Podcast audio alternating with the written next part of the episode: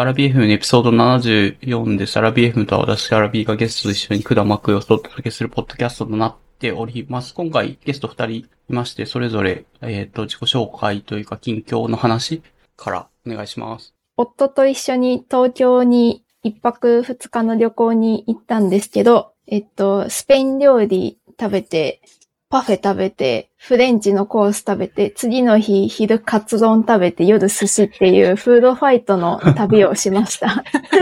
もうなんか、美味しかったんですけど、もう最終的に胃もたれしました。えっと、私は、えっと、経理のお仕事をしているので、簿記2級の勉強をしてるんですけど、ちょっとあまりにも簿記の勉強が嫌すぎて、土日勉強するはずが、今絶賛進捗がダメな状態です。昨日も、あ、合ってないんですかね。やってあんまりピンとこない。なんか、簿記3級は昨年取ったんですけど、まあそれはまだわかるなって感じだったんですけど、簿記2級はちょっとテキストを読んで問題集解いて問題集の解説見ても、うん、わからんって。それは辛いですね。いや、できるはずなんですけどね。いや、まあ頑張ります。な、何が変わったんですか ?3 級と2級。難易度？あ難易度なもう単純に難易度とか、なんか固定資産の考え方とか、うんうんうんうん、なんか何を言ってるんだ？分分量も全然多いし、なんかもうキャパをオーバーしていて、パーンってなってます。えええ、それって、なんかその講座みたいなのってあるんですか？そのスクール的な。あ、えっと、私は、あの、会社の、えっと、自己啓発の制度を使って、えっと、大原かな？あの、タックかな、うんちょっとどっちか忘れたんですけど、資格学校のテキストと、なんか、えっと、赤ペン先生みたいな問題を解いて送ったら添削が返ってくるみたいな。がセットになったものを申し込んだので、そこのテキストを使ってます。うんうんうんまあ、なんか、わかんないことをもうやってると、なんか途中でどっか、なんですかね、階段が急にこうグッて登れるみたいな瞬間が出るような気がするから、なんか、そう、継続するしかないのかなって気がします。なんか、ちょっと、分かった、分かったってなるまでが大変なので、うん。やだな、やだなと思いながらやってますが、そこまでたどり着けるよう頑張ります。その状態は嫌いじゃない時はあるけどな。わかん、わかんねえな、これはってずっと思ってるのが、面それはそれで面白いなって、すぐ、すぐわかると、それはそれでなんか手応え感がないからっていう。わかんないボールを持ち続けるっていうのは、まあ人によるのかな。なんか、まあ、そんなに嫌いじゃない気がします。それは個人差がありそうですね。うん。あれ何なんですかね？なんか、あ結構自分の仕事は、なんか初見でわけわかんないみたいな仕事が多くて、そう、そういうものに対する対処って、もう慌ててわかんないからどうしようって焦ってよりわかんなくなっちゃう同僚とかもいたりはしたけど、うん人によるなと思いながら、それを危機として、あ、わかんねえなってなんかブツブツ言いながら楽しんでるみたいな。えなんかわからなさにもいくつか、なんかもしかしたらあるかもしれない。いろんなベクトルがありますよね。そうですね。うん。だから、わかんないことを楽しめるっていうのは、ある程度そのわからなさが自分でこう、なんていうの、うん手に負える程度のわからなさ。うんでななんかどっから手をつけたらいいのかみたいになっちゃうと、うんその、なんていうのもうなんか、巨大な何かとして迫ってくるみたいな感じになると、結構逃げ出したくなっちゃうかもしれない気がしますね。確かにそのなんか、全、全貌がつかめてないからしんどいっていうのはあるかもしれないですね。うん。うん。そうですね。まあでも最初は誰しも初心者でわかんない状態から始まるから、なんかまあそういうみんな通る道なんだって思えば、なんまあ、あるあるだなって思えばそんなに辛くはならなかったりしないかなと思ったりする。そうでもうないのかな。んうんなるほど。はい。なんかちょっと違う話として、あの、なんだ、その、自宅で自分で問題を解いて送る式のやつって、すごく難しいですよね。私も昔やったことあるんですけど、あの、日本語教師のおそんな時代が。なんか試験を受けるときに、あの、その通信教育のセットみたいなのを買って、うんで、えっと、問題解いて毎月、なんか、その、送って採点してもらうと、まあなんかその月のコースクリアしましたみたいなのが、もらえていて、それを着実に解くと、試験に落ちた時に、なんか半分お金が戻っ、もし落ちた時に半分お金が戻ってくるみたいな、なんかそのへ合格保証みたいのがあったんですよ。でも全然それはできなくて、その、毎月、毎月問題を解いて送るっていうこと、ことが全くできなかったんですよね。まあ、結果的には、まあなんかなんだかんだで合格したんでよかったんですけど、うんこれは非常に、非常に難しいと思いました。いや、私も向いてるか向いてないかで言うと全然向いてないんですけど、なんかスクールとか通うとめっちゃべらぼうに高いので、あそこまではちょっと難しいなっていうので妥協案でテキストなんですけど、なるほど。なんか1月までに課題を出さなければいけないんですけど、まだうん。4回送らないうちといけないのになんかまだ1回目、1回目の手前で止まってます。ああ、そうあれ何なんですかね？自分もちっちゃい時にそういう、なんかあるじゃないですか、子供チャレンジみたいなので、はいはいはい。子供にそんなことを課すのか、月々これを解いて送って赤ペン先生がみたいなのを、そんなもんかなって子供の時思って、みんな普通にやれてんのかなって思ってたけど、自分は全然やれてな、やれなかったような気がしてて、で、まあ、向いてないっていうので、とりあえず自分の中で納得はしたんですけど、大人になっても多分できる気がやっぱしなくて、ああいううん。うん。な、何が違うのかなって、スクールで定期的に買うのはまだできるけど、なんか、月々自分で自分を律してこう、スケジュール組んで提出しろって言われるのはなんであんなに難しいんだろうなって、未だに不思議には思います。でもなんか、向いてる人はちゃんとやれてるんですよね。うーん。高。校の、高校の時も、なんか、塾行かずに Z 会だけでうん。合格した友人とかもいたし、本当にそれは個人によりけりですよね。あれがいい、自分に合ってるっていう人もいる。なるほど。とか自分もや、ややろうとしてみたことあるけど、やっぱり一回だけ出して、うん、なんかピンとこないなって言って。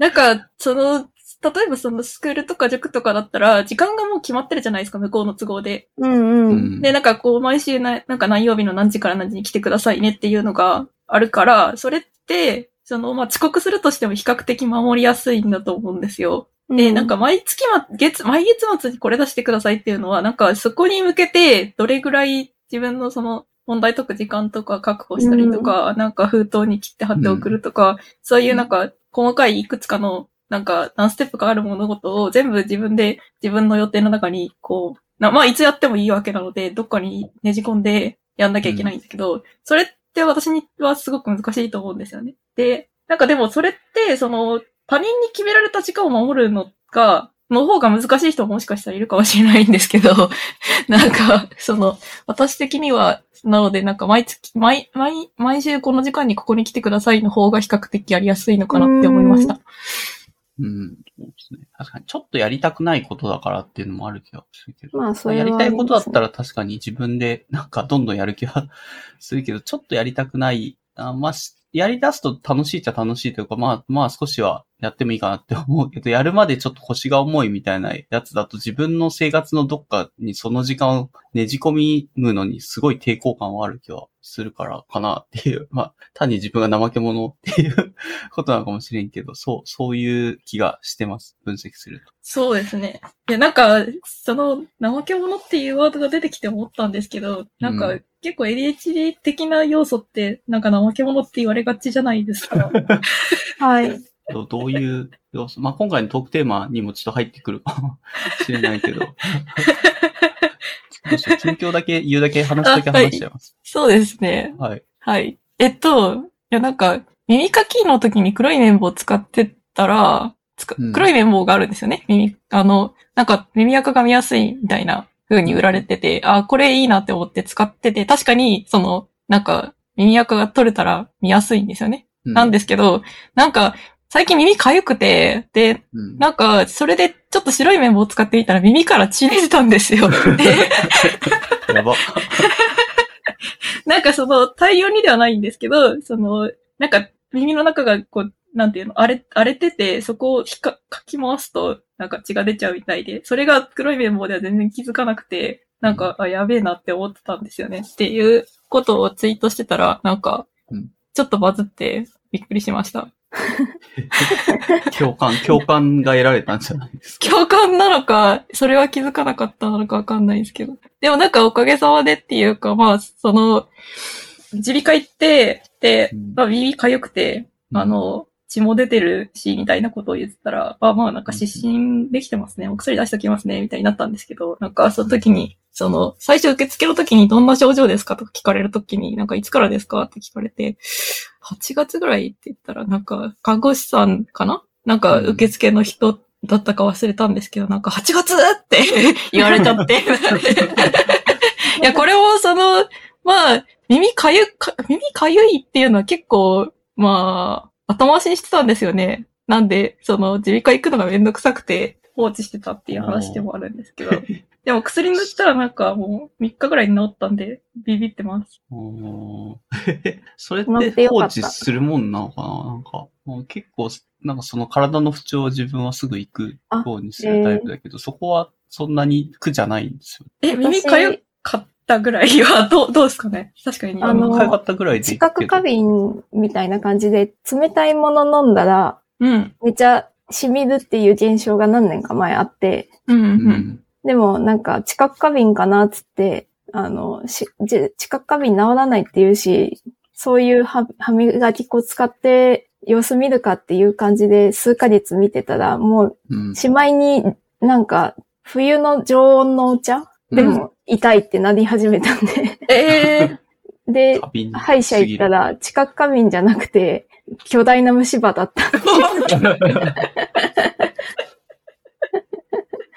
う ん常温の水でも痛いですって言ったら、えー、って言われて、レントゲン取ったら、超巨大な虫歯で。あ、これ、とっとと言っとけばよかったのになと思って。そ うそうそう。結局、神経抜いたんでっとなんかそういうことありますよね。そうですね。うんうん。いや、なんかちっちゃい痛みで医者に行って、何でもなかった時に、こう、トロー感みたいなのが多分あると、あああったりとかするかもしれなくて、そういうこと、うんなんかその、知覚過敏ですねって言われて、結局なんかお金払って見てもらったのに何もしてもらえなかったみたいなのが、うんうん。を考えると、その、なんだろうな、なんか、えっと、その歯医者に行こうっていうモチベーションがこうかなり下がってしまうっていうか、なんかうん耳ちょっとムズムズするぐらいで医者に行くのはちょっと大げさかなみたいなのを考えたりとか。いや、でも何もないのがベストだから、あの、まあ、その予防のために行ってるって考えるとすごい有有用だったっていう切り替えでうん自分は行くけど。そうですね。この前ちょっと、なんか足元の付け根のところが腫れてて痛いなと思って、なんか調べてみるとリンパがどうのとかって書いてあるから、うん、って思って、すすぐ、あの、仕事をとりあえずじゃあ、あの、体調不良ってことで休んで、あの、病院に行ったけど、あ本当なんで、なんでもなかったんだよ。ええ え、それは何かになるんですか？あ、皮膚科とかかな？とりあえず。皮膚科でもしなんか悪かったら、あの、大きな病院に回してもらおうかなと思って、皮膚科行ったら、うん、これなんでもないっすねって。なんでもないっすね。とりあえず塗り薬出しときますって言って渡されて。なんでもないっすねの時に何の塗り薬出されるんですか？いや、まあ、は腫れが引くように、みたいな。た腫れてるだけみたいな。よくあるんですよ、たこれ、みたいな。そうそう。え、なんかニキビみたいなやつ？あ、そうそう、ニキビみたいなやつでした。あうんあ、へえ。なんでもないんだ。うんなんでもないんだあれでリンパとかそういうんじゃななくて、ただニキビみたいなやつですって言って、そっかって言って、仕事休んでまで来たけど、まあまあまあ、なんでもなかったからいいかって思って、あそれはそれでよしとしたんですけど、ダメだった。大げさでも全然病院行くようにしてるって感じかな。かなり早いタイミングで。うんなるほど。いや、なんか、自分の普段かかってるかだったらまだいいんですけど、うん。なんか、えっ、と、自分と普段縁のないところ、部位とかだと、なんかう、ん。病院探しからみたいな、うーん。うんハードルがあるんで、ああ、まあ、そういう意味では、なんかどんどん気軽に行ってると、だいたいこの症状はこの病院とかっていうので、多分、なんか近所の病院ほぼほぼなんかそういうので探していってるような気がするから、えー。あハードルは自分はかなり下がっちゃってる気がします。まあなんかその近所にあるいくつかのその皮膚科だったらここで、その内科だったらここで、耳鼻科だったらここでみたいなの、なんかある程度当たりつけておくと、こうなんかあった時にうん。安心かもしれないですね。そう確かに確かに。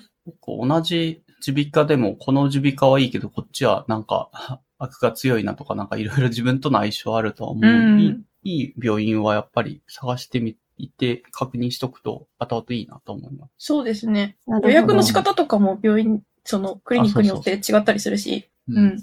確かに。一回言っとくといいのかもしれないです。だから、まあ、大げさでも行って別に何でもないですねって言われても行った方がいいいいかなと思って、まあ実際自分は行ってる派って感じ。なるほど。なるほど。コロナ、コロナが始まって以降なのか、なんか結構その病院もなんか完全予約制みたいになることが多くて、その、うんうん行ってみたけど予約じゃない方はダメですみたいに言われちゃうみたいなのが結構増えてきた気がしてて、うんあの、ちょっと難易度上がってますよね。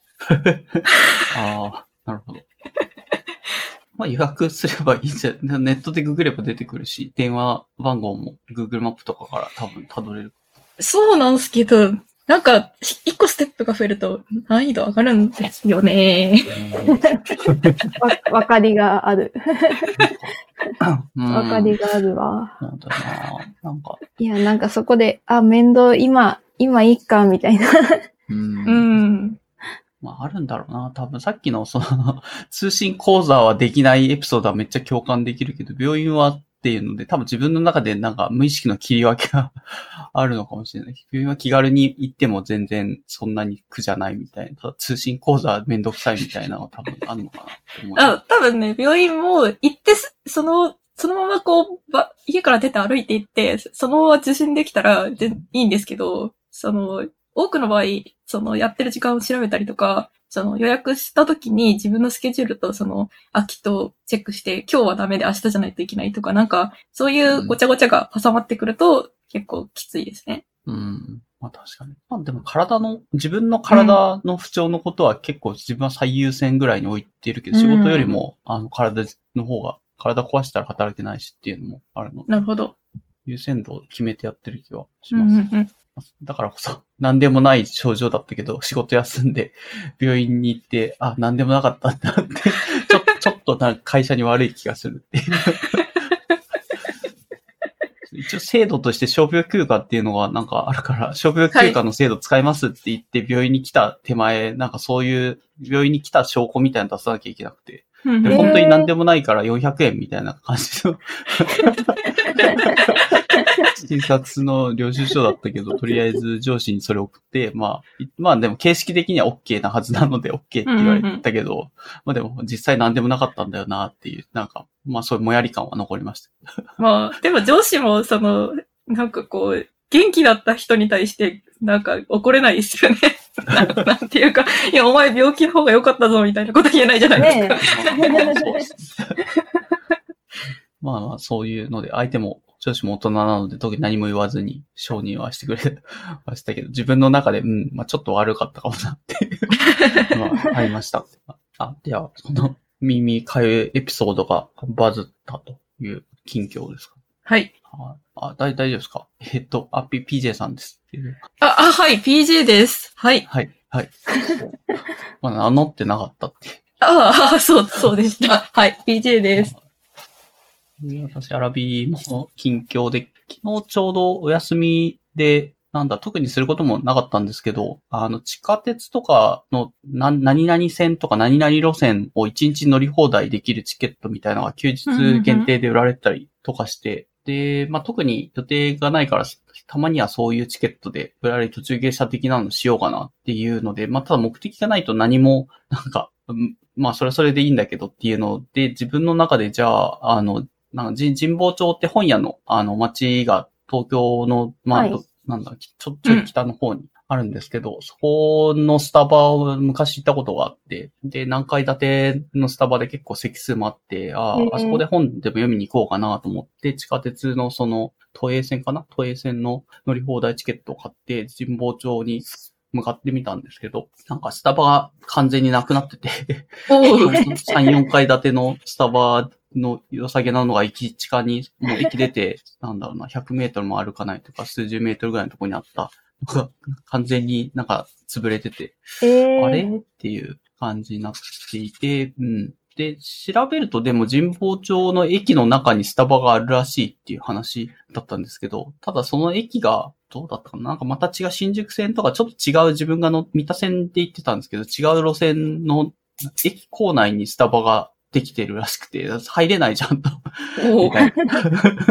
なえ、改札の中ってことあ、ですか？そうそうそう、改札の中の、あの、駅のホームの中にスタバができたらしい、みたいなお情報だったえ、それはその乗り放題チケットは対象外の路線なんですか？対象外だったかなと思ってて、一応結構都内のなんか地下鉄でいろんな路線が入り組んでるから、神保町も何本か入ってて、まあ違う路線で、うん、は 入れないじゃんってなって、まあ目的がなくなったので、またとりあえずじゃあ、あの、ぶらり途中下車で良さげな、駅地下の良さげなこう人が少なくて、休日でも人が少なくてとかそういうのをどうにかこう探そうと、何駅か降りてスタバをに行こうとしたんですけど、駅からまず遠いとかっていうのがあるんですよね。駅すぐじゃなくて、駅からなん、なんだ、一駅ぐらい、ほぼほぼ一駅ぐらい歩かない、歩い、歩かない、歩いたビルの中か、そういうところにしかないスタバとかあったりするっていうのが一個と、で、あと、ま、駅地下にあるけど、あの、Google とか最近なんか混雑度合いとかっていうのがはい Google マップで見れるとは思うんですけど、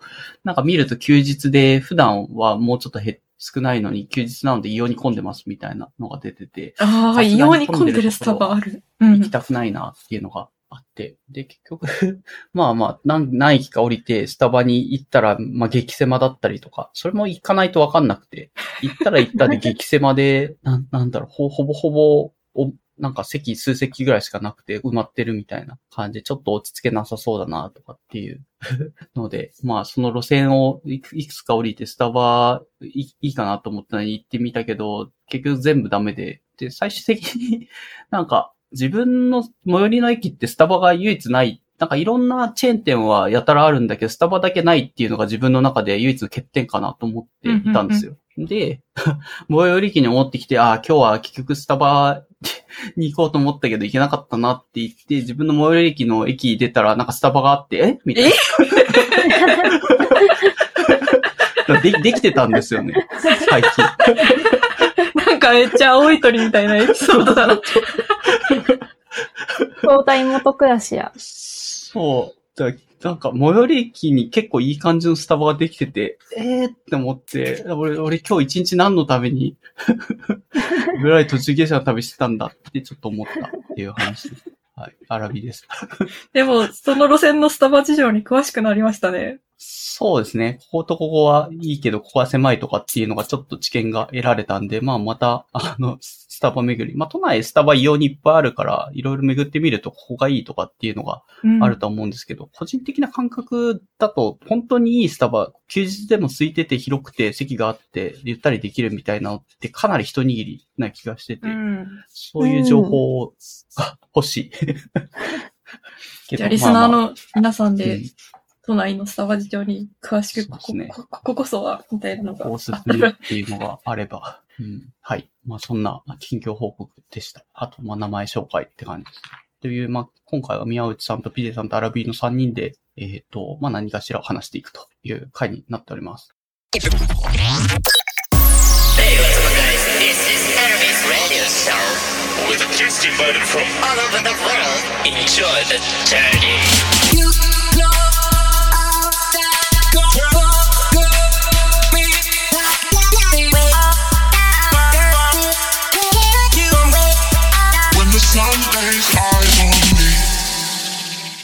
はい。じゃあ、トークテーマの方に移りますかね。まあ、最初チラッと出てたけどっていうところかな。えっと、まあ、宮内さんの、まあ、多分いろいろ経緯もあるとは思うんですけど、人生がハードだと思ってたら発達障害だったっていうようなテーマの方に入ってもらえれば。はい。なんか、昔からやたらそそっかしいというか、なんか、忘れ物多いし、うーんと、なんでもないところでつまずいたりこけたりするし、なんでもないとこでそうなんで、なんか駅の階段とかでもこけて、すごい恥ずかしいみたいなうん。瞬間がたくさんあったりして、で、なんか、機械を丁寧に扱えなかったり、なんかカメラが趣味で写真撮ったりするの好きなんですけど、過去に3台くらいカメラ壊してたりとか、もおう。なんか、で、そういうのを、なんか普通に自分の、なんかそういう自分は人人間なんだな、ダメ人間なんだなって思ってたら、4年前ぐらいに発達障害だって診断されて、あ、なるほど、みたいな。この生きづらさはそれに起因してたのかってなって。なるほど。そうです。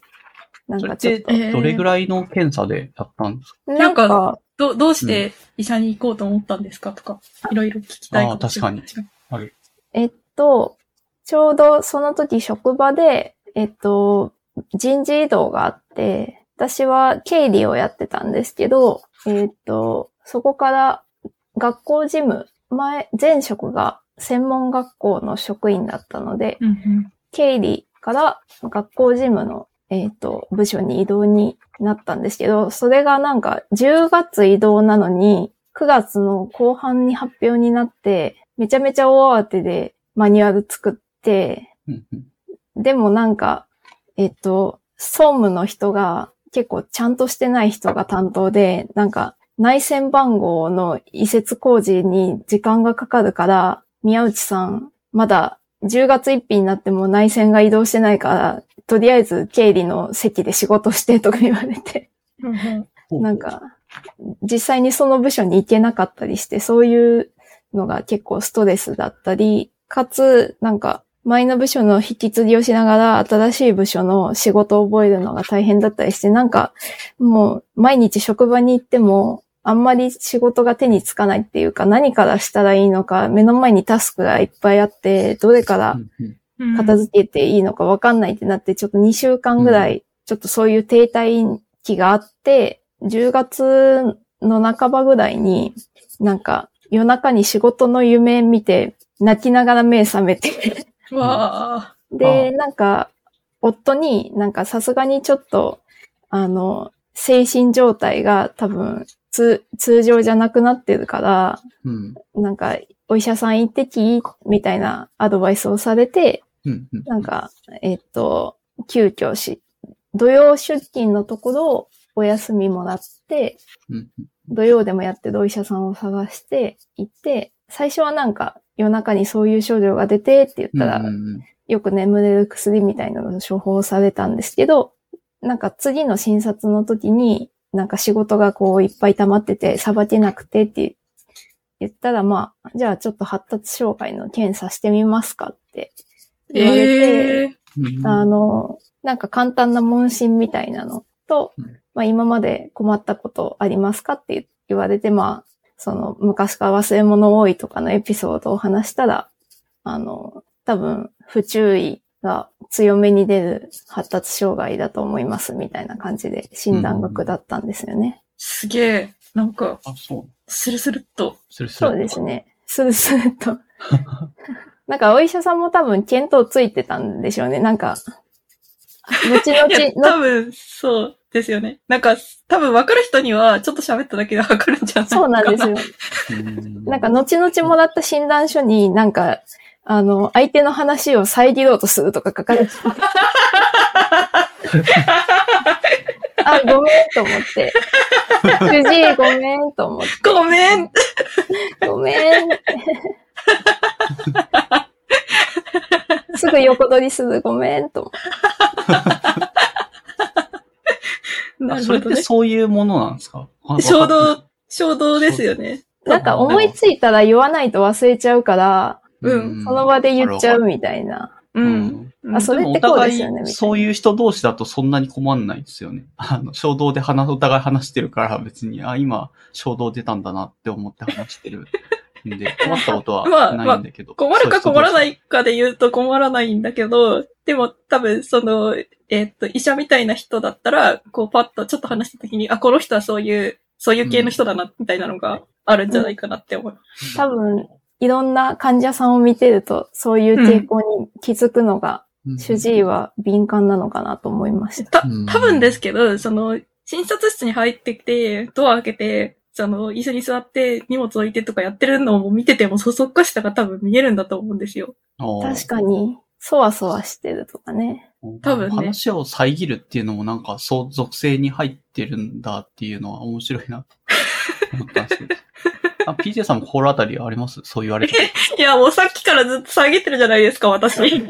あ、でも、それはなんか分かってるというか、別に自分はそういうコミュニケーションは嫌いじゃない、ないので、まあ、そんなに気にならないですけど。多分ですけど、その、えっと、なんだろう、ある程度コントロールできる人だったら、そんなに問題にならないと思うんですよ。そう友達とのリラックスした会話では、まあ、遮ってもいいけど、その、うん例えばお医者さんと話すときとか、その仕事の時とかに、その相手の話を最後まで聞いてから発言できるみたいな、なんか場場面による使い分けみたいなのがうまくできる人だったら特に問題ないんじゃないかな。なるほど。なんか会社でではいやっちゃうと、はい。な、なんだこいつみたいな 人うんなんか多分そうですね。失礼な人みたいなレッテルを貼られがちな気がしますなるね。ほど。いや、まさにそれで怒られたことあんな先輩と話してて自分もやっぱり途中で思いついたら言っとかないと忘れちゃうから、うんうん途中でも言っとかなきゃって言って話す。だからそういうので根拠は、自分の中での根拠はあるんだけど、それをやると、なんか自こっちが話してるの途中で遮るんじゃないみたいなのでめっちゃ先輩から怒られたことがあるなってうんうんうん思ってて、いや、こんなことで怒る人いるんだってちょっと思ったけど、あんまり困ってなかっ心しめえな、みたいた。なあ。そうそうそう。いや、結構いますよ、社会。あ そうそうそう。社会に出るとそんなしょうもないことで怒る人いるんだ。なかなり怒ってたから、切れてるぐらい。っていう感想を持ったっていうのが自分の中の。た だそれが別になんか困ったこと、困ったかっていうと別に相手が怒ってるだけだから自分はふーんって思ったぐらいだったんだけど、困ったエピソードとかそういう、なんだろうな、発達障害系のスペクトラムの中に入ってるって思わ思ってなかったんで、今ちょっと、いや、な、そうだったんだって思いました。いや、アラミさん、なんか、なんだっけ、前の、あの、あれか、財布なくす話とか、まあ結構うんそのスペクトラムの中に入ってますよねっていうのは。うん。ありますよね。うん。もう昨日ちょうど、なんかイメージキャストってポッドキャスト、あ、ちょっと下のポッドキャストの方にちょっと書かせてもらったんですけど、の100最新話のところで、あの、知能検査したっていう話があって、その中の、あの、ホストの一人の人が ADHD の検査を受けてきたっていう話で、おこの人もやっぱ不注意とかそういうのが多くて、で、家族の、まあ、奥さんとかから、あの、あなた、ADHD の検査を受けてきなさいって言われて、おまあ、本人もちょっと面白いなと思って受けてみたっていう話だったんですけど、なんか家の鍵を、えっ、と、刺したまま、刺し、刺して、そのまま出ちゃうみたいあー、ドアにつけっぱなしってこな。とそうそうそう。はいはいはいだからもう泥棒にね。どんどん入ってくださいと言わんばかりな 状態にして家を出ちゃったとかっていうのがあって、まあ本人は困ってないと、その人。ただ周りが困ってるみたいなことを話してて。まあ家族は確かにね、我々のうちなんだからっていう話ですよね。そうそうそう確かに。なんかあったらどうすんのうん。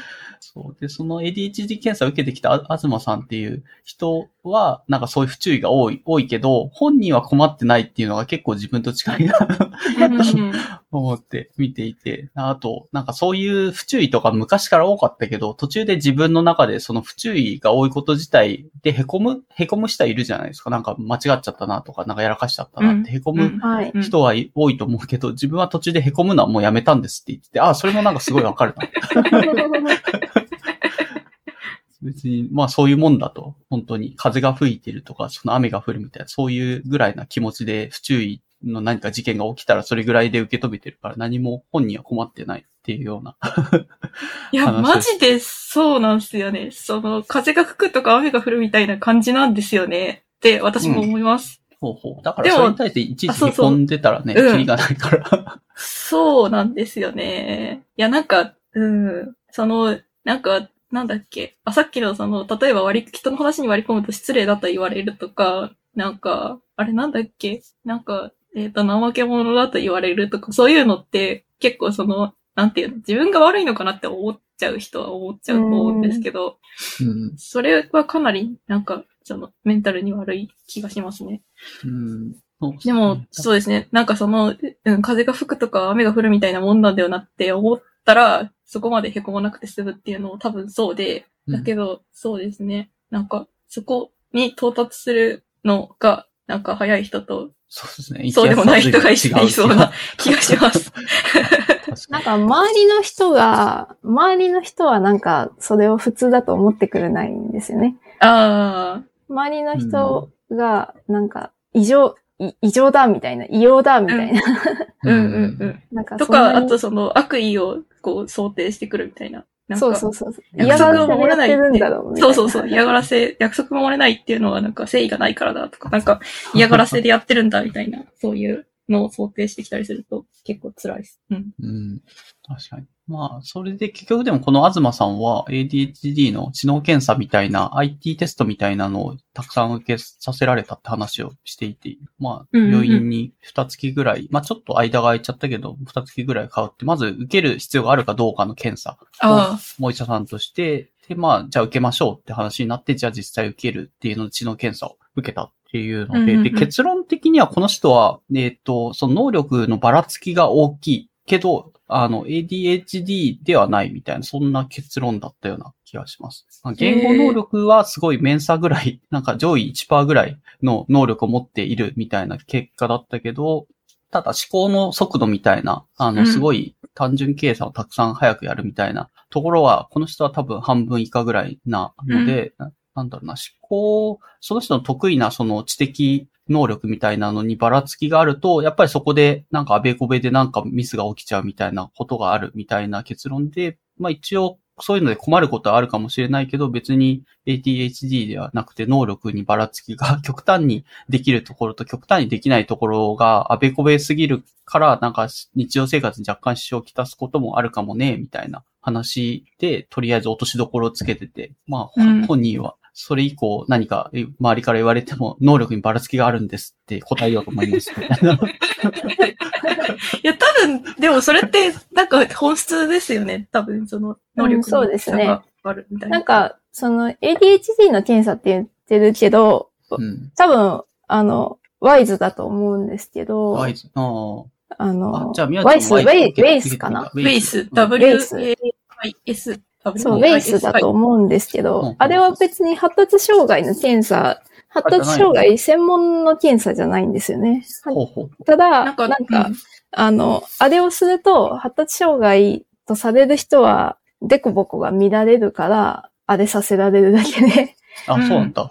発達障害専門の検査ってわけではないんですよね。あ、そう。多分多分人のその知的能力みたいなのの、あの、その、なんだ、言葉をどれぐらい理解して人に話せるかとか、うん。その、暗算がどれぐらいできるかとか、うん。その、パズルがどれぐらい得意かみたいなのを、いくつか、あの、得意不得意の特特性を測るはい。みたいな、なんか、うん。ベ、ベクトルごとの。うん。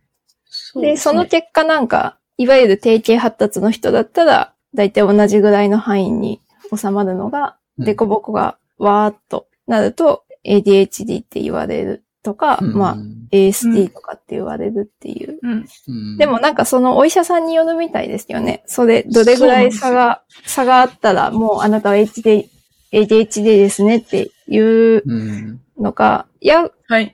でも困ってないならあなたは ADHD じゃないです。東さんは、周りは困ってるけど、本人としては困ってないっていうタイプの人だから、お医者さんもまあそういうのを配慮した上で検査させて 違いますよっていうふうな話をした可能性もありますね。そうですね。で、なんか、その、えっ、と、診断ってすごい難しくて、難しくてっていうのは、なんか、あんまり一筋縄じゃなくて、その、うんなんか私もその検査受けて、受けて、まあ医者に通って薬も飲んでるんですけど、その、まあ病院の方針によって、えっと、私の場合は、例えば仕事ができなくなったりとかしして、その、うんうん。仕事をこう長期間休むとか、その、なんか、障害者手帳を取るとか、その、なんか、なんていうの、公的な補助を受けるみたいなことになったら、発達障害の診断書を書きますが、うん。そうじゃない限りは、その、あなたは発達障害ですとは言わないけど、うん。まあそういうものとして扱っていきましょううんみたいな方向で言われてるんで、その、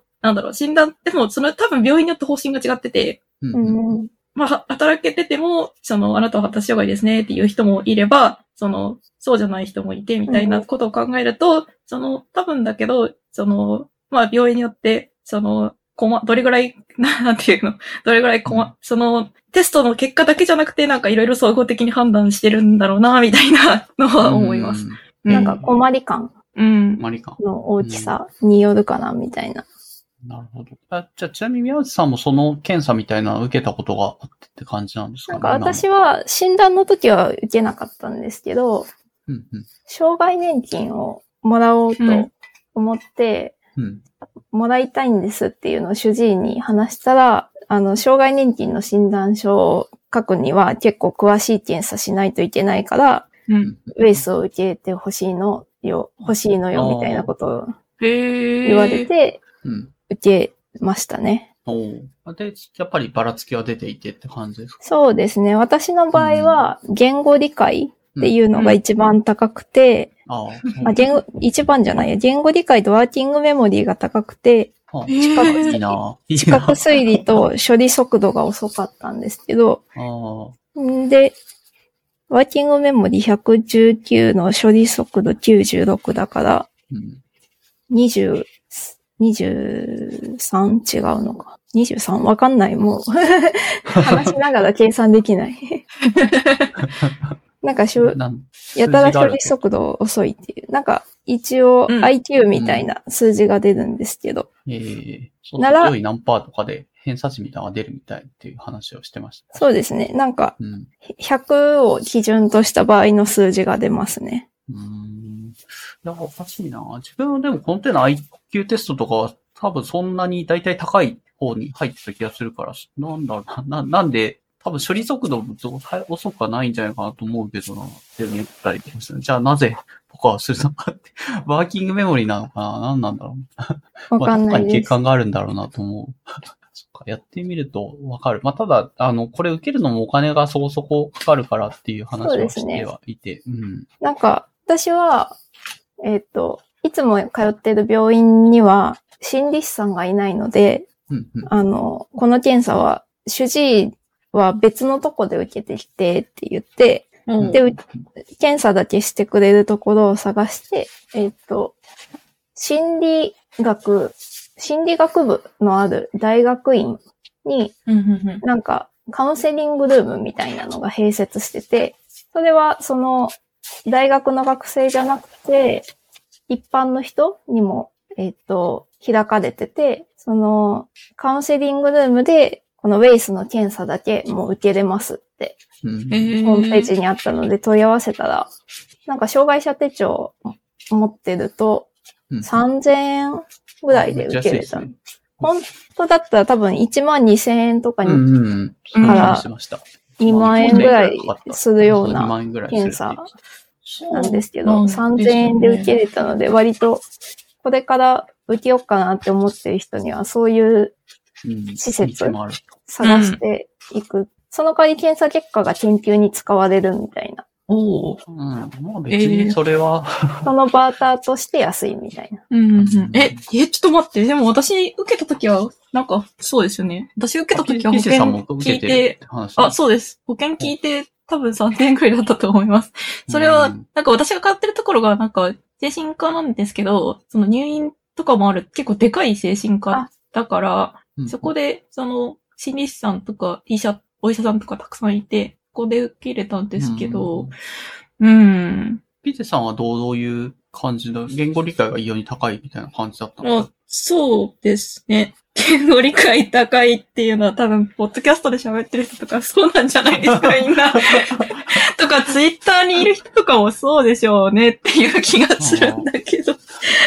なるほど。そうですね。ツイッターにいるなんか、活字中毒みたいなうん人、はいずっとタイムラインを追ってて、めっちゃリプライムを飛ばしまくるような人は、多分、言語理解高く出る、うん出がちな気はします。そう。うん。で、えっと、逆に低いのが処理速度とか、作動記憶とかで、そうですね。なんか、一番苦手だったのが、なんだっけ？なんだ？なんか忘れたけど、あの、パズルとかをやるんですけど、それがその時間制限があるやつとないやつがあって、あるのとないので、なんか、あその、て点数が、天地の差みたいな感じなんですよね。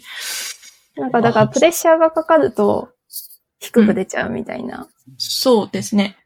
で、時間があれば解ける問題も時間がなくて解けないみたいなのが結構多かったです。うん。最初そもそも難しいんじゃないですかね。なんか普通に考えると、ピゼさんとか宮内さんって、なん大学入試とかそういうのだと別に普通にこなしてきてたわけじゃないですか。そういうのよりもかなり難しい何か試験だったと思う。えいや、多分、なんか、あの、レベルがどんどん上がっていくんですよ。あ、でもあんまり検査の話を、ああ。の、つまびらかに言っちゃダメっていうことにあはいはいはい。うんそうそうそうそうそう。それはそうです。なんかまあ多分だけど、えっと、その、なんていうの？メンサレベルの人も測れるし、逆にその知的障害の人とかも測れるくらい、その幅広く感度があるようなテストにはなってるんだと思います。うん。で、その、うん。まあ平均的な人が、まあ平均的な点数取れるくらいに多分うまく設定されてて、で、だからあるところでは平均以上だけど、あるところでは平均未満みたいなのが、あの、なんていうの？そのテストの種類によって、まあ結構出てくるみたいな感じなんじゃないかな。うん。だから難しいかどうかで言うと。とか受験とかってでも完全にそういう、なんかタイムプレッシャーがあるところで、何かしら、あの、処理をしなきゃいけない。なんうんうんうん。か、事務処理能力みたいのを測ってる気がしてて、うん。そういうのを超えてきたことがある人は結構その能力が高い方にカテゴライズされてんのかなって思ってたんですけど、やってみると、このテストに対してはそうじゃなかったって感じなんですかね、今の話。そうですね。うん。何なんだろうと思え、って。でも、なんか、あのー大学入試とかでも、うん苦手科目だと、やっぱ時間足りなくなったりとかうん。うん。するじゃないですか。そうですねそれと一緒で、その、心理検査も、なんか、苦手なというか、ちょっと難しい、自分の特性に合わない検査だと、やっぱり、うんなるほど。時間はかかっちゃいますね。そうですね。うん。あの、結構いろいろあるんだセンター試験とかだと、その、ん数1、数 1A とかの、その、最初の方にある、あのうん、単純計算の問題が一番苦手なんですよ。ええサクサクっていくそうじゃないな。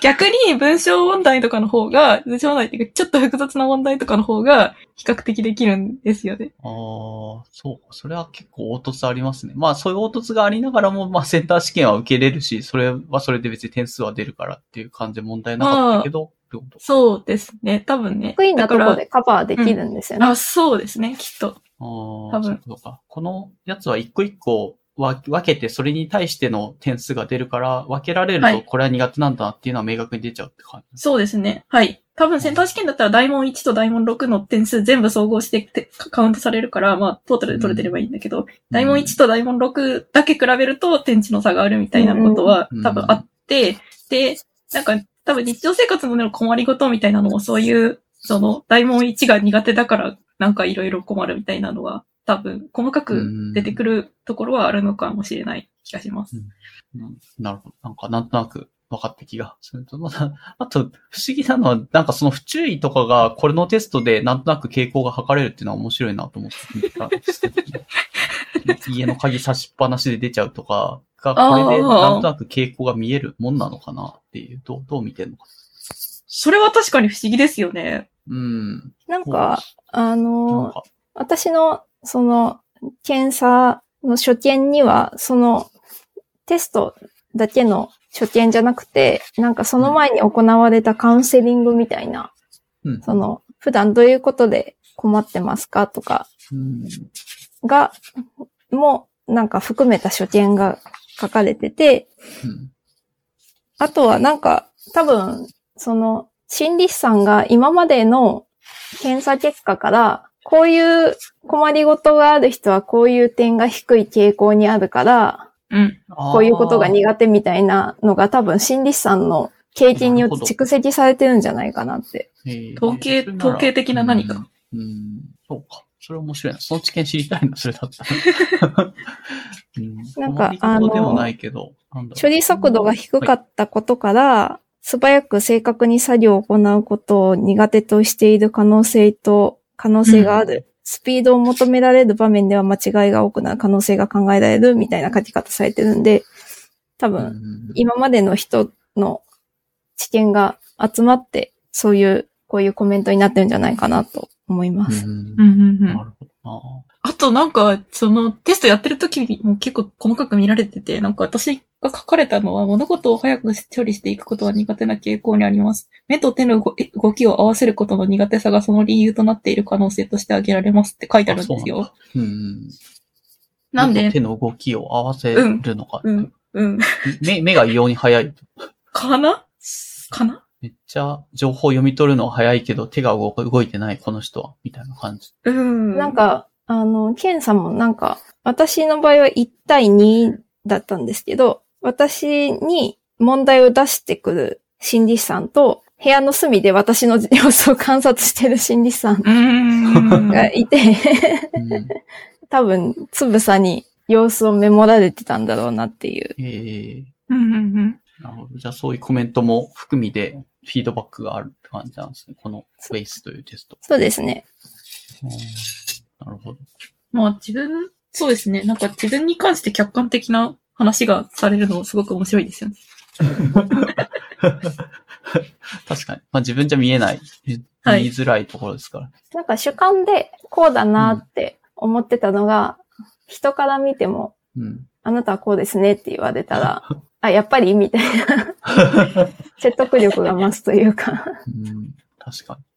ああるのかもな、それだ。じゃあ、いろいろ日常生活のそういう困りごとみたいなのはそこから端を発していそうだなっていう傾向を見るようなテストとしてはよくやられるものであるってことなんです、自体は。そうですね。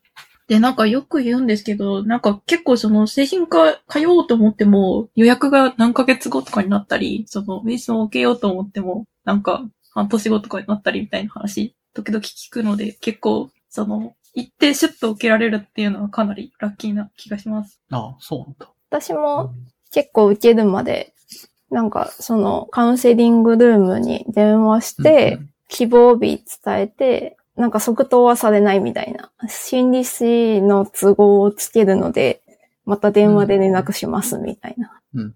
ので、結構2ヶ月ぐらいかかってうん。受け終わるのに。うん。なので、なんか、じゃあ受けましょうねで受け入れるのは結構レアなパターンかもしれないですね。う。うんうか。まあ仕事のその、なんですかね、いろんなタスクをいっぺんに処理できない、まあみ誰もしもできないとは思うけど、っていうので困っていたきっかけで、宮内さんは、えっ、と、そういう病院に入って、検査も受けたりとかしてっていうのが、それは最近なんですか？大人になってからですよね、でも。子供あれ、4年、の時っていう4年前って言ってたんでしたっけ？と、仕事で困って行ったのが2018年の秋ですね。うんうんうん約四年前それまでは別に困ってはいなかったっていういや、困ってはいましたよ。なんか、えっ、と、例えば、就職して、うん。実家に、実家から、えっ、と、新卒の会社には通ってたんですけど、なんか、その、網棚に。お弁当箱を置いて置き忘れてきちゃうみたいな。電車の？うんうん。電車の、はいうんうんうん。なんかそれを何回もやるみたいな。電車の網棚はダメです 電車の網棚ダメですよね。僕もやらかしてるからわかるけど、それは。で、なんか、駅員あさんに。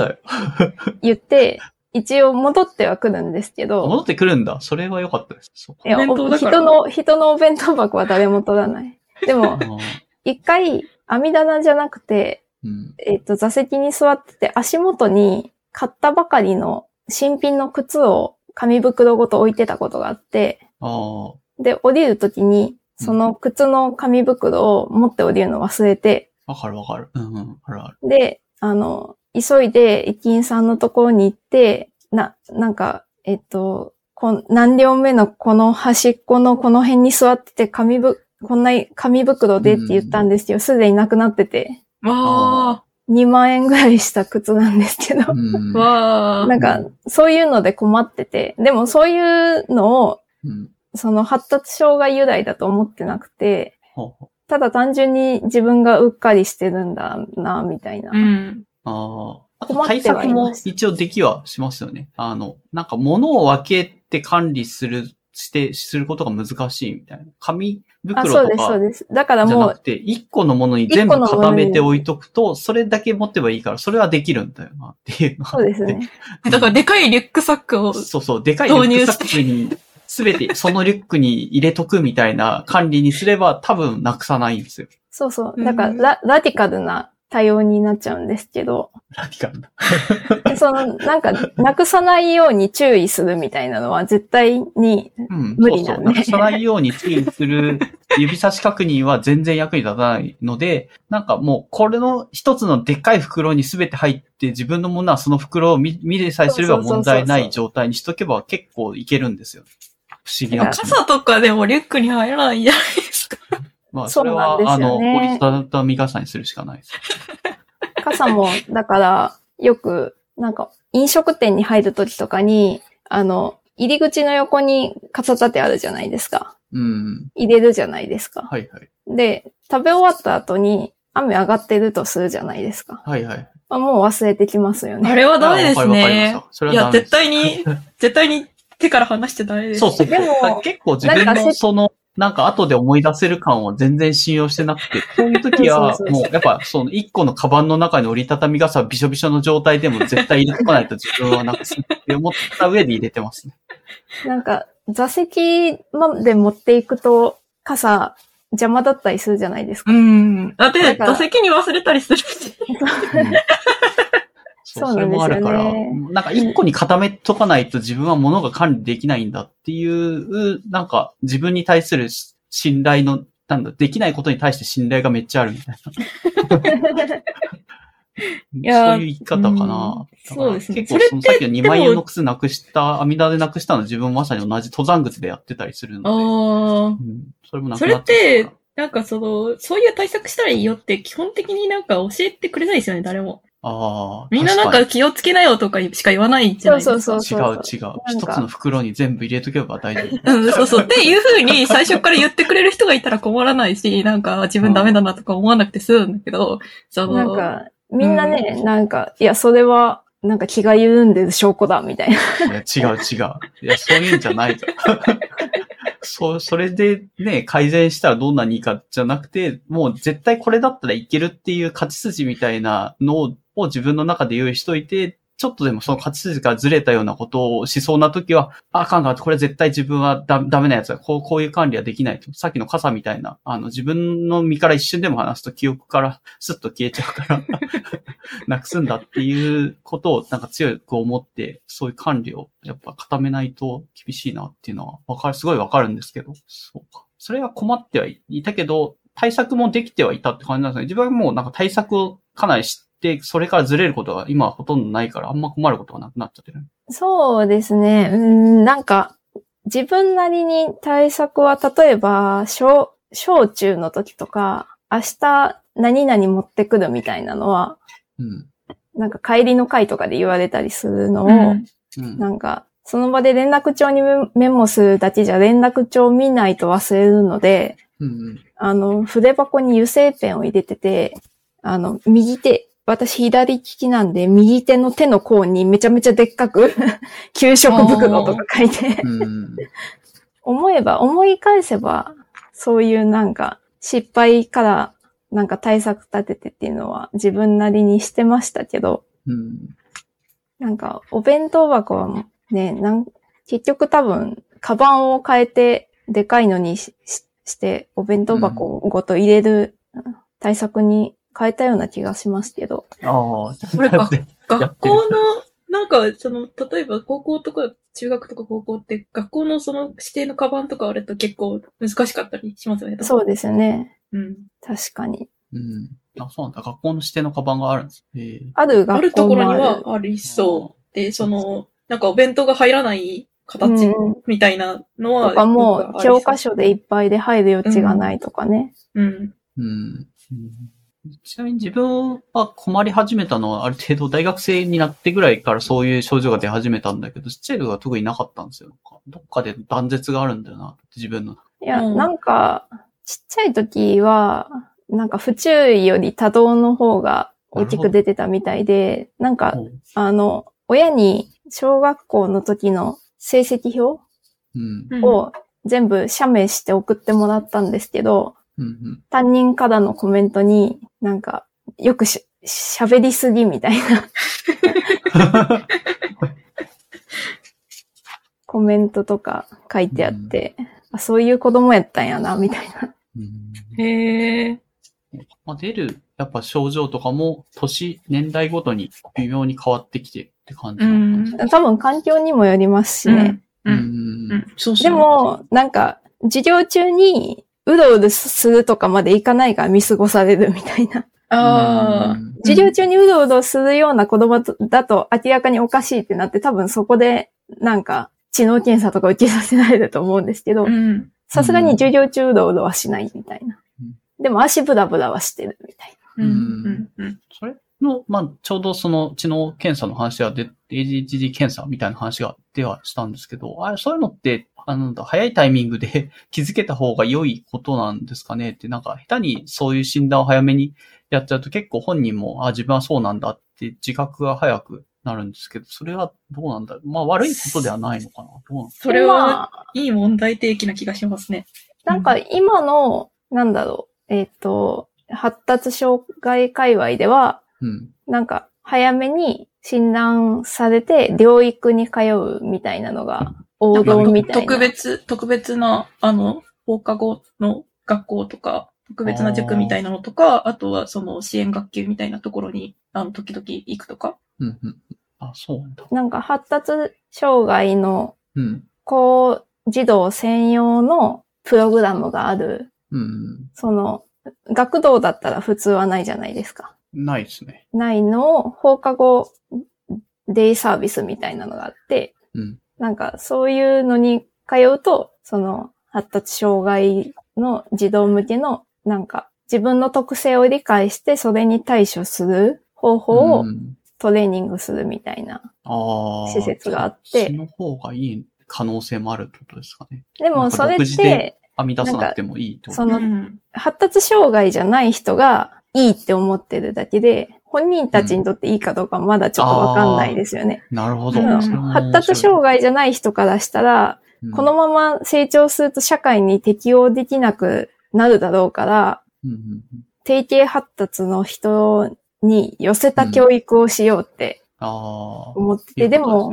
本人たちからしたら、なんでこんな、なんか、強制されないといけないのかなってに。思ってるかもしれないし、手放しにその早期に診断されて療育に通うのがいいことかどうかっていうのは評価しがたいなっていうのは自分は思ってます。うん。いい面と悪い面ありそうな気がします。うん。その、対策を独自で編み出さなくても、誰かが教えてくれるっていうのは多分すごい助けになると思うし、あとはその、なんか、その自分がダメなんだって思わなくて済むようになったらうんいいですよね。そうんの、そうですね。子供の頃からその自分が何やってもダメみたいになっちゃうと、結構大人になっても引きずると思うんで。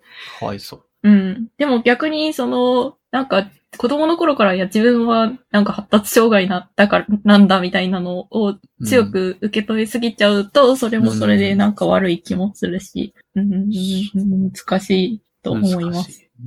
なんかちょうど、この一昨日いや、昨日、いや、一昨日いや、昨日か。えっと、金曜日。いや、昨日、土曜日か。一昨日に、えっと、職、なんだ、出社して行って、久しぶりに上司 上司と会って話したら、なんか今度インターンが来る。まあ、全然違う話で申し訳ないんですけど、インターンが来るっていう話になっはい。ていて、で、そのインターンの人の、なんか先生から、あの、お願いみたいな、そういう手はいはい紙みたいなのを、まあ、見せて、見せられたというか、まあ、そういう紹介してもらって、その手紙の中に書いてあったのは、今度来るインターンの人は、えっ、と、自閉スペクトラムの人であるという話だったんですよ。で、だから、えっ、と、チームとして、まあ、上司としては、あの、なんか、そういう人も全然受け、話聞いてる感じだと別にそんなに症状の出る強さっていうのは人によって違うっていうのもうん。ある、あるし、まあその上でそんなに別になんか問題がありそうな感じじゃななさそうだというのは分かったので、受け入れたいという話をしていて、で、なんか上司もお子さんが若干その自閉スペクトラムっぽいなって思ってた時期があるらしくて、で、その上で結構その手の本を何冊か読んだ上で、あ、これって別に病気っていうよりかはそういうんじゃないんだっていうのが分かったみたいな話をうんうんうんしていて、まあだからこそそういう、なんだろうな、あの、今度インターンで来る学生の人がそういうけ、一応診断が下ってるっていう話が来た時にも、まあ問題ないですよ。で、ただチームの人が全員そういうのを理解、やっぱり周りの人が理解がないと、その人に対してなんかフィードバックでその人を凹ましちゃうようなことがあって力が出せなくなっちゃうっていうのが一番危惧してる。うんみたいな話をしていて、まあ環境側の問題ですよね、それは。うんだからこそ、チームのみんなに少なくとも、えっ、と、自閉スペクトラムに対しての、えっ、と、理解ができるよような、なんか、あの、インプット、まあ、つまあ、なんだ、本本とかそういうのを会社のお金で全然買うから、あの、おー、すげえ。買って、あの、最低限読んで、そう、そういうのを受け入れ体制を作ってくれ、みたいな話があって、うんあいい話だな。いい職場ですね。そうですね。いい職場というか、ま あいい上司の方ですね。うん。そうですね。なんか本読めばわかると思うけど、多分君らもそういう傾向強いと思うよ。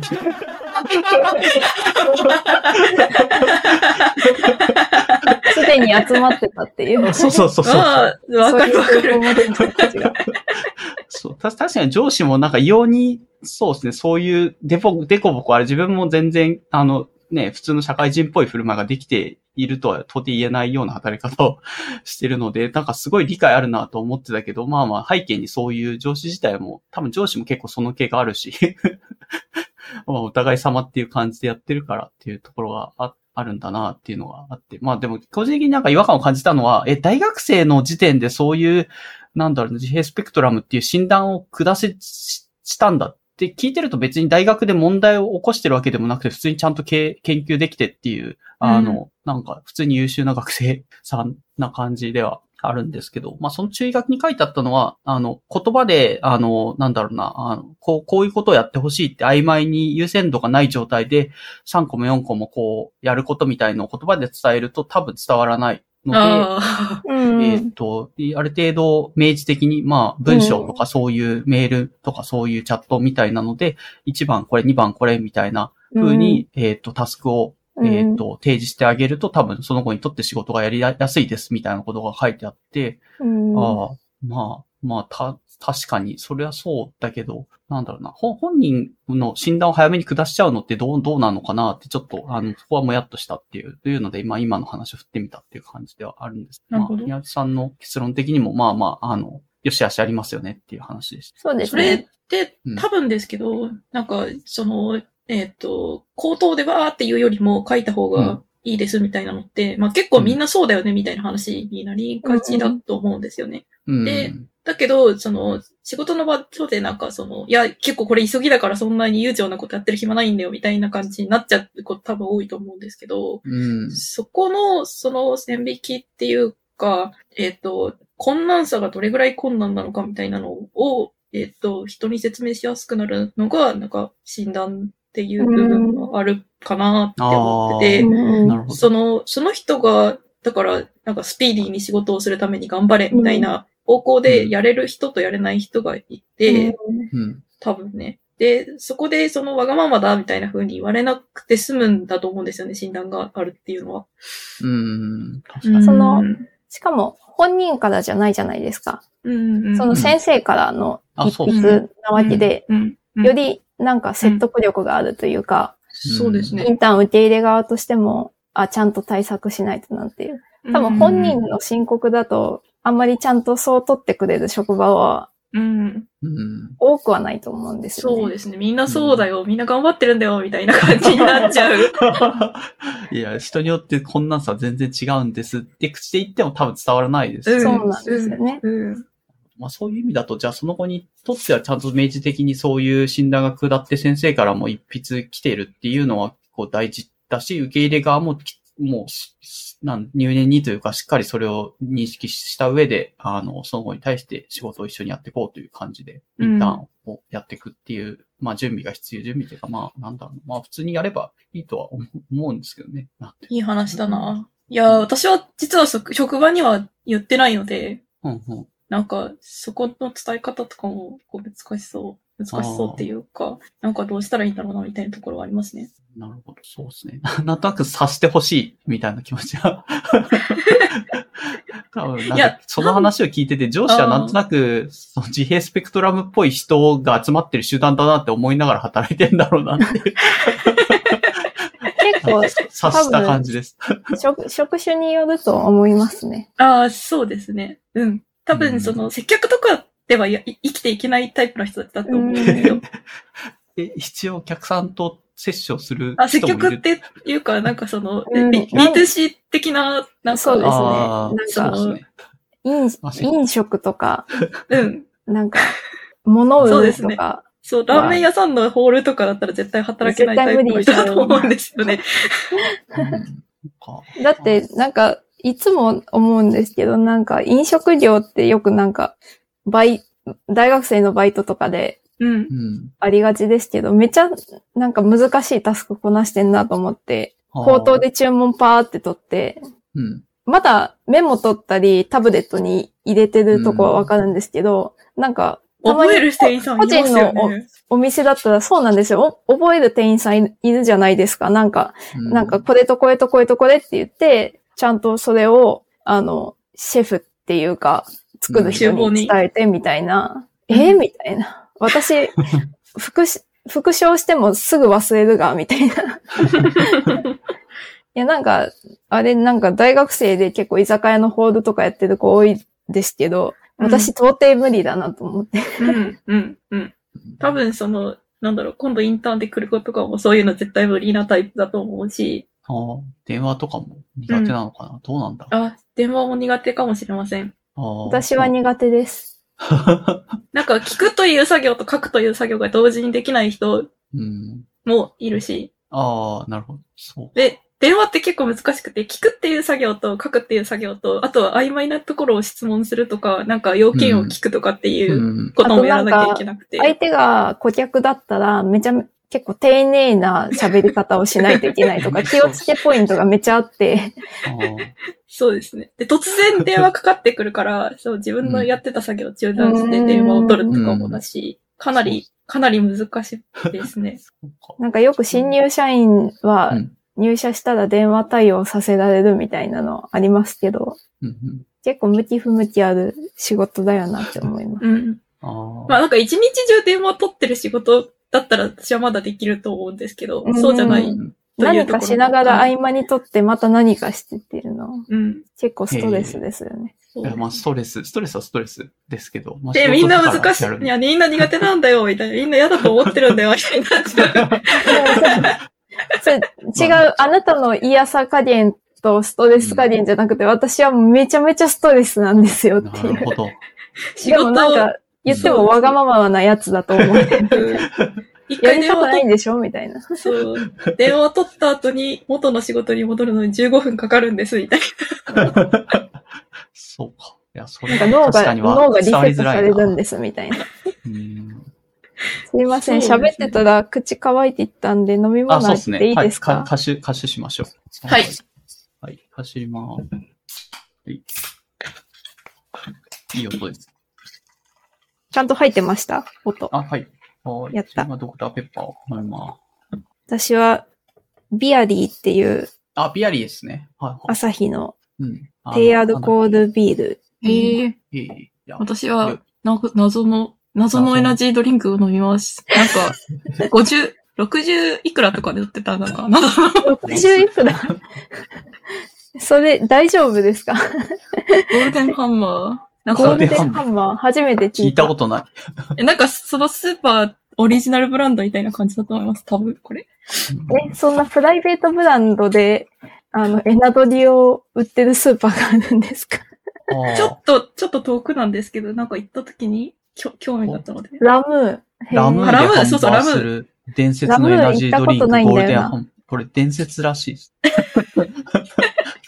あ、でも、味、味は、なんか、レッドブルみたいな味です。伝説の。ラムー。ラムーは面白いですよ。ねえ、なんか、玉でより安いって聞いてて。すごいな。そうかもしんない。いや、でもね、あで、っと興味あるでかいんですよね。結構、ラムーは、なんか、あの、業業務スーパーよっぽい、ぽい感じっていうんですかね。うんなんか、段ボールがババーって積まれてるみたいな感じだから。めっちゃ安いな。60円とか。ちょっと記憶があやふやですけど、そんな、なんか、めちゃめちゃ安かったです。あ、でもこれは美味しい。あ、美味しいですか？美美味しいですあの、私はあの、なんだっけ、な、なんか、どれかわかんないですけど、人工甘味料の、なんか、後味が苦手なんですよね。これは入ってないんであ、安心して飲みます。そういう人いますよね。うーん。あ、で、さっきの電話の話で、はいなんか思い出に残ってるのが、さ3年前ぐらいかな、に、やっぱりインターンで来た子が、えっ、と、問い合わせ、ちょっとやってるところでわかんないのがあって、研究者の人に、あの、ちょっと聞か、電話で聞いてみようっていう話があって、その子のタスクだったから、じゃあその、なんとか大のなんとか先生に電話して、そこのコードのよくわかんない部分を聞いてみようっていうのを、お時間がちょっと限られてたから結構強引だったけど、なんかタスクを振ったら、なんか全然、一応タスクはふ、電話してくれってタスクは振ったんだけど、やっぱりなんかすごいやってやってくれないというか、なんか案に無視されてるみたいなのがあった、あって、なんでって聞いたら電話するのが怖いんですって言あわれたあ、ことがありますね。怖いです得意とか不得意じゃなね。くて、怖いって言われて。怖いはありました。自分、あんまり電話で、なんか、そういう感覚を持ったことがなくて、前職でも、あの、電話サポートで毎日ほんと何十件と電話取ったりしても、全え然え、クレーマーとかの対応とか全然慣れてたみたいな感じ。すごい。クレーマーから電話来たんで、アラビさん電話取ってくださいって言って、あ、取る取る取るっつって。すごいなぁすごいな。いや、私、別にね、うん。はい。前の職場ですごいなんか、うん開口一番クレーマーみたいなのがあって、うん結構それからだいぶ取るの嫌だけど、取るの嫌だなっていう、最初にうっていうのが来るようになっちゃいましたね。あーなるほど。いや、面白いなっていうのは、結構、あれ相手めっちゃ怒ってるけど。いや、なんか大丈夫な人は本当に大丈夫で、なんか私うん昔、あのネット通販の中の人みたいなの仕事してた時に、あの、そこで、なんか向かいの席に座ってたその営業の、えっ、と、なんていうの？チームリーダーみたいな人は、電話なんて大丈夫だよ。だって何言ったって相手殴ってこないからね。あそうそうそう危険じゃないから。別に。そう、そうな。なんか大丈夫な人は本当に大丈夫なんだろうけど。うんいや、マジで、そこは本当個人差あるというか、向き不向きあります、ごい個人差、向き向きあって、だそういうの散々やってるから、え、電話が怖いってなんだろうっていうので、だからちょっとあれは悪いことしたなと思って、いや、電話するぐらいだからって言ったけど、その子にとっては本当に恐ろしいことなんだろうな、うん、というので、まあ、けまあそこは代わりに電話してあげたりしたけども、優しい。うんうん優しいっていうか、うん、まあ本当はタスク出しとしちゃいけなかったんだろうな。っていう。そうですね。ううん気づかなかったからちょっと、なんか気軽に電話したいって言って、まあ散々自分の経験値的にクレーマーとかと電話するとかも、なんかやってた環境で働いてたから、それぐらい誰でもできるでしょって思ってたけど、そうじゃないんだっていうのちょっとびっくりしたっていう覚えがある。そうです。多分だけど、その電話で、例えばなんかこう、なんていうの？口調がわ、なんかこう、不穏な口調で話されるっていうか、怒鳴られるみたいなことがあった時に、それをなんか殴ってこないから平気って思える人と、なんか脳みそが殴られたように感じる人といるんだろうなっていう気がします。ああ、もう完全に後者ですね。う全ん。然。なんか、多分すごい、ズーンって、ズーンってなっちゃいましたね。うん。もう全然心、心全然何も動かさない、なんかアフタヌーンティーしてるぐらいの気持ちで、そういうの聞いてるから。その面、白くて冷静に話をうんうんってそうですよね。このソフト本当にクソですよね。みたいな話を同意しながら聞いてたりとか、相手が怒ってるのに、怒ってなんでこんなことができないんだとかって言ってるのに対して、いやでも技術者ってそういう困難なことを克服するのがかっこいいですよねとかって相手を褒めてると、クレーマーの人がなんかいい気持ちになってるのか、途中でなんか じゃあ今日はなんかこれぐらいにしといてやろうみたいな感じで、あ、いやあ、そっか、え技術者ってそういうもんか、みたいな、なんか、相手も若干騙された感じに なって、引き下がってくいや、れたことあり才能ですよ。才能です。そうですね。だいや、その。ノウハウをなんか、書籍にまとめて出版したら売れると思いますよ。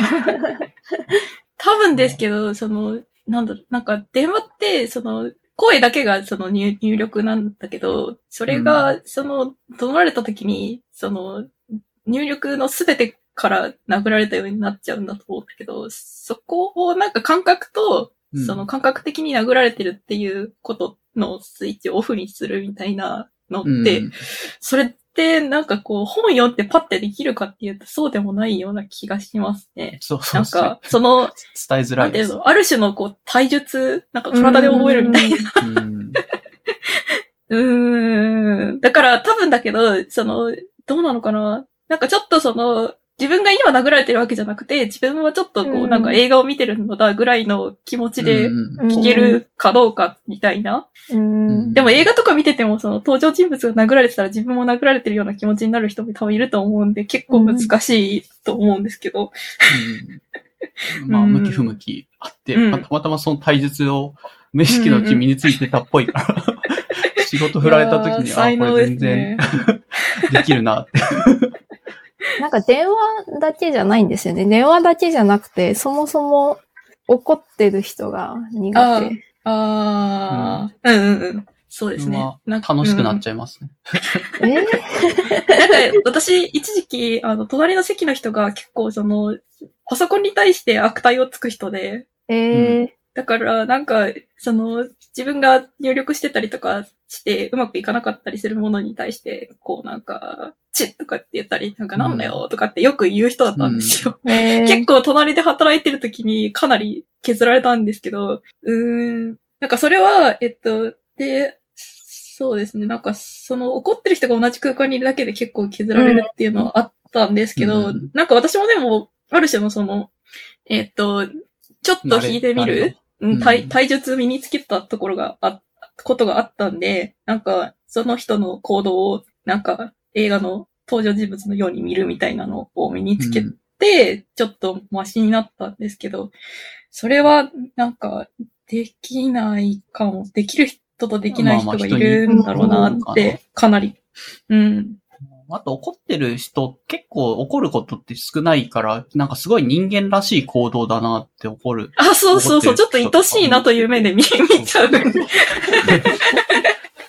人に、人間に対する好奇心の一つとして、その人の感情が一番発露してる部分が、なんかたまたま出くわせてるので、あ、おも、面白いなっていうので、つい観察した、うんニヤニヤ見てしまう。そうですね。なんうん、それ、わかるな。うん。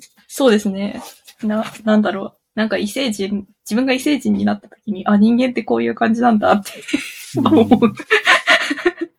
そうそう。だからまあ、お面白い観察対象として見るみたいなことが、あの、体術として、まあ、なんかもう本当に体の反応だからできない人はできないっていうのはあるかもしれないけど、そこそこひりついてる状態でもそれなりに冷静に観察できるっていう術があれば、まあそこまで電話のね、クロクレーマー対応もできなかな、なかったなっていう感想がありました。はい。まあちょっと電話話でずれちゃったかもしれないけど、そんなのが、あの、インターンで来ていて、多分今度来る子もそういうのが、っていうのが、まあ事前にこうやってね、あの、話が来てるので、もうちょっと、あの、ミス、ミスらなそうだなとは思ってます。う。というんはい。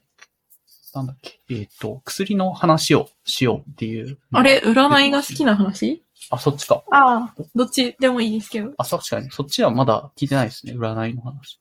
そう、なんか、なんで、その、発達障害だっていうのに気づくのが遅れたのかなっていうのを、なんか、帰り見たときに、なんかまあ、その、さっき話したように小中から忘れ物多かったりとか、あと、すごい壊滅的に空気が読めなくて、場違いな発言しちゃったりとか、うん友達が離れてくとかはあったんですけど、うんなんかそれを障害だっていうのは全然わかんなくて、うん。あの、血液型が B 型だからだって思ってて、あーなんかよく昔血液型占い結構流行ってたじゃないですか。はい。うんなんかそれで小学生とかそういうの好きじゃないですか。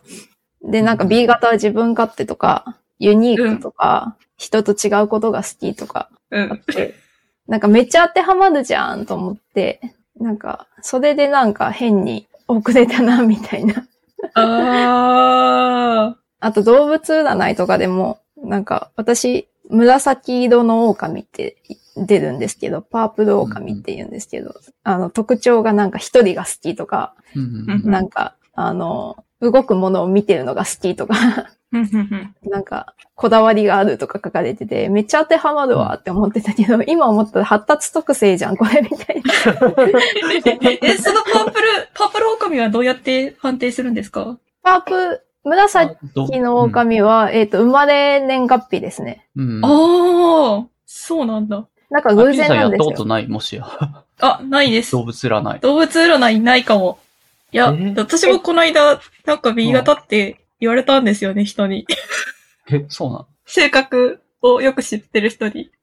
俺、ピジャさんって B 型？って聞かれて、B 型のその特徴を見てたら、なんか、あ、めっちゃ当てはまると思って。えで、、じ、実際はどうなんですか？え、いや、実際は B 型ではないんですけど。実際は A 型なんですけど。って言ったら、なんか、あ、あ、そうよね。B さんって結構きっちりしてるとこあるよね。みたいなそうだよね。ピジさん、あんま B 型な感じしないけどな。なんで B 型になった？のいや、わかんないですけど、なんか、その、なんていうの、結構多分大雑把みたいなところ、なんか、ど独特でざっくりしてるのかな？何なんだ？ろう。なんか、うん、あの、あれ？友達には言われたんですけど。これ出てくるんじゃない？この、今貼ったやつの動物占い。あ、動物占いやってみます？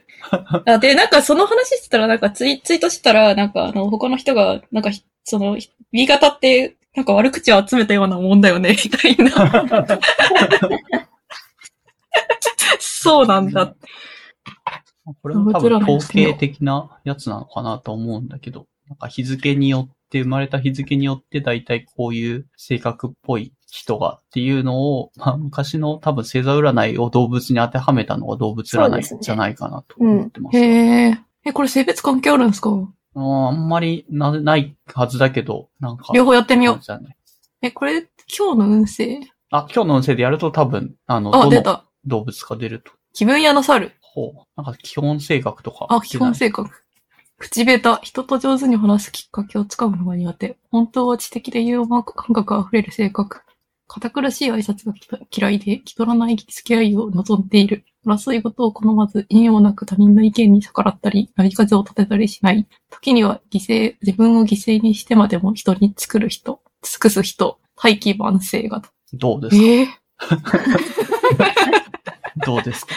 えー、なんかこれって当たる人も当たらない人もいいて、です。で、私の場合はなんか自分に当たってたから、自分に当てはまってたから信じちゃったんですけど。ああ。うん。まあなんかこれいくつか書いてあるけど、例えば堅苦しい挨拶が嫌いで嫌い、気取らない付き合いを望んでいるみたいなものは当てはまると思いますね。そこだけ。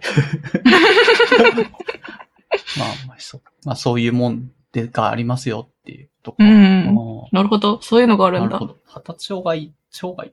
まあ、発達民に対してそういう占いで B 型だし、裏動物占いもパープル狼だからっていうので、納得をしていたっていうのがある。そうですね。うん。まあだから、確かに。もしかしたら、発達障害者で B 型の人は、なんか、あもしかしたら気づくの遅れるんじゃないかなっていう。私。は血液型占いの悪影響としてあ世間に広めていきたいですね。あ。ありそう。ありそうですね。うん。うん気づくタイミングってどう、どうなんですかね宮地さんは大人になって働き始めてから、一応そういうので、あの、病院にっていうので気づいたみたいなのがあると思うんですけど、早かったら早かったで、それはよ、さっきもちょっとその話は出たんですけど、はいはいそれはそれで良かったかもって思っているってことなんですいや、なんか、めっちゃ私、大学の時も、大学3回生か4回生にかけてとかも、その就活しながら卒論の準備しないといけない。うん。みたいなですよめっね。ちゃ辛くて、うん。あめちゃめちゃに辛くて、でも周りのみんなこなしてるんですよ。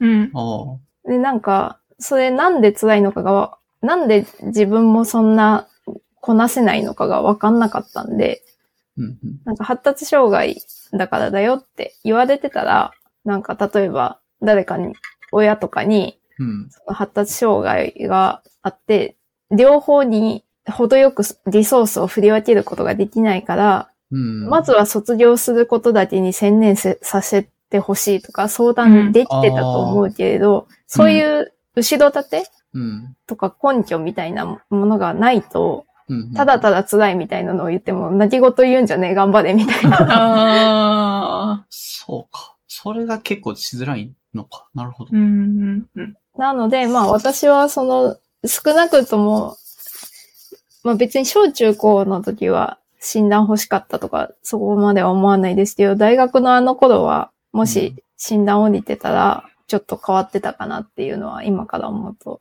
思いますね。うん。なんか就活しながら研究っていうのも、まあ、わからんではないんですけど、就活って一応期間が、あの、あるじゃないですか。1年前の、なんか、何月から何月にかけて、がうん企業がはい募集が出ることが多いみたいなのがあるから、その時期に集中してやって、それが終わってから、あの、研究しようとかっていう、両方同時っていうよりか片方ずつやればっていう感じもあったんですけど、そういう、なんだ、研究室じゃなかったみたいなことなんですかね、当時は。いや、なん、うーんと、私は3回生の3月が解禁日あ、そうですね。それぐらいですね。えっ、と、で、4回生の大体みんな春に内定出るんですけど、うん。私、就活自体がめちゃめちゃ苦手で。面接もめちゃめちゃ苦手で、なんかうん書類は通っても面接でバシバシに落ちまくってて、うんうんうんもうなんか春頃にみんな内定あるけどないみたいになって。で、めちゃめちゃあがきながら就活やってたんですけど、結局夏頃まで続いて、うん。で、それでなんか、えっ、と、文、文系の学部というか外国語学部だったんで、あの、研究っていうよりは、まあ、なんだろうな。自分でテーマを決めた卒論を書いて出せば OK なんですけど、うん、えっと、一応ゼミみたいなのはあって、イタリアの文化について学ぶけど、うん。卒論のテーマは独自に選んで書く感じのゼミで、うん。そのゼミに出て、なんか、じゃあ、宮内さん、再来週発表できますかって聞かれて、いや、その、その週は、ちょっとう、ん。就活の予定があってって言ったら、あの、学問が最優先ですってバシって言われて、え？そういうタイプの先生か。え？みたいな。え、でも、じゃあ、私が就職できなかったら誰が責任取ってくれるんですかみたいな。責任。取ってくん。ない。自分のところのボスはなん。か割り切ってたけどな。まず就活で自分のその割り振り別にそこの知りは持てないから、そうん、そっちの方を優先にしてっていうので、研究は研究で、まあやっては欲しいけど、でも優先度は優先度で就活がもし、あの、多分将来的にも優先が高いだったらそっちの方に、みたいな感じの雰囲気でしたけど。なんかそんな。バランス感のない人で、うん。確かに先生によっては、その、就活ばっかりやってる学生に対して、なんか研究しまあ、ないいと。い、いい顔しないのは間違いないと思うんですけどね。ねうん大学は勉強する場だって、大学の研究者の先生は思うのは、まあ、それはそれで理にはかなってはいるんですけど、じゃああなたはその学生の、その後の40年の、あのね、そういう生活面倒見れますかって言ったら絶対見れないわけじゃないですか。そうですね。って考えると、まあ学生はその、そういう先生がいたとしても無視してでも、先に優先度つけて、あの自分の身の振りを決める必要があれば決めるのかなっていう気がしたし、まあちゃんとしてるボスだったら、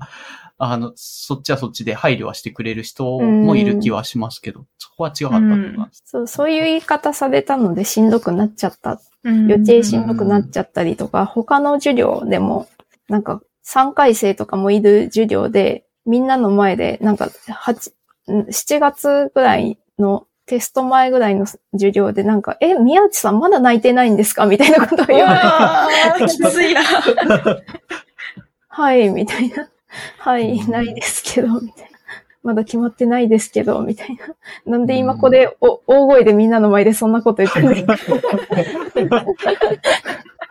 だいぶつらみがありましたね。うん面接とかってなんか慣れとかっていう気もするけども、そういうレベルじゃなないっていういや、なんか、その、その場で遠い側面な返しをしないといけないじゃないですか。うん。それがめちゃめちゃ苦手で、あと、うん。なんか、その面接って場がすごいかっちりしてるじゃないですか。だからなんかはい、一人でプレッシャーをすごい感じちゃってて、うんなんか、なんだろうな、頭真っ白になるみたいな。うんああ。まあ、それは確かに。あまともな受け答えができなかったら多分面接官の人も評価しづらいし、うんまあ競争相手みたいなのが多分何何人かいるはずなので、それに比べると、なんか、例えば、あの、会社入っていきなり電話取って、その、そ遠い側面な受け答えできる人の方が、まあお、お金になりそうだ、みたいな、うんそういうそろばん弾かれたらどうしても、あの、評価が下がってしまう気がするので。そうですねまあ、相性問題かな、別に。うんそういう仕事ばっかじゃないわけだ。うんまあまあ。なるほど就活、相性ありますね、就活。発達障害ある人、就活？困りがち？多い。そうか。うん。なるほど。私はほとんど就活しないで、M2 の12月にパッて受けて、パッて受かった派遣会社に就職したんで、就職したっていうかなんか、そこの派遣社員になったんで、うん。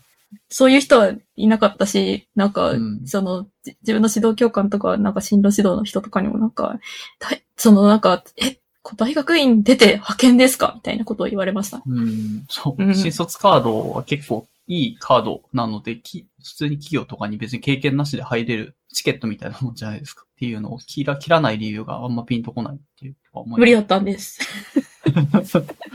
なんで私は、そうですね、就活には全く労力を割けなかったんですよ。うんでその、だけど、確かに、その、発達障害ある人向けに、なんかこう、ちょっと就活をサポートしてくれるみたいな、スケジュール立てるのを手伝ってくれたりとかするサービスがもしあって、その時に自分が発達障害やべえなって思っていたら、そういうのを利用できたりすると、すごい楽になっただろうな、みたいなのはめっちゃ思います。ああ、確かに。多分今どうなんだろう探してあんのかなそういうなんか人向けの。マイクロソフトかな、マイクロソフトか、あと、日本 IBM もやってたかもしれないんですけど、うん障害を抱える学生向けのインターンみたいなのがあって。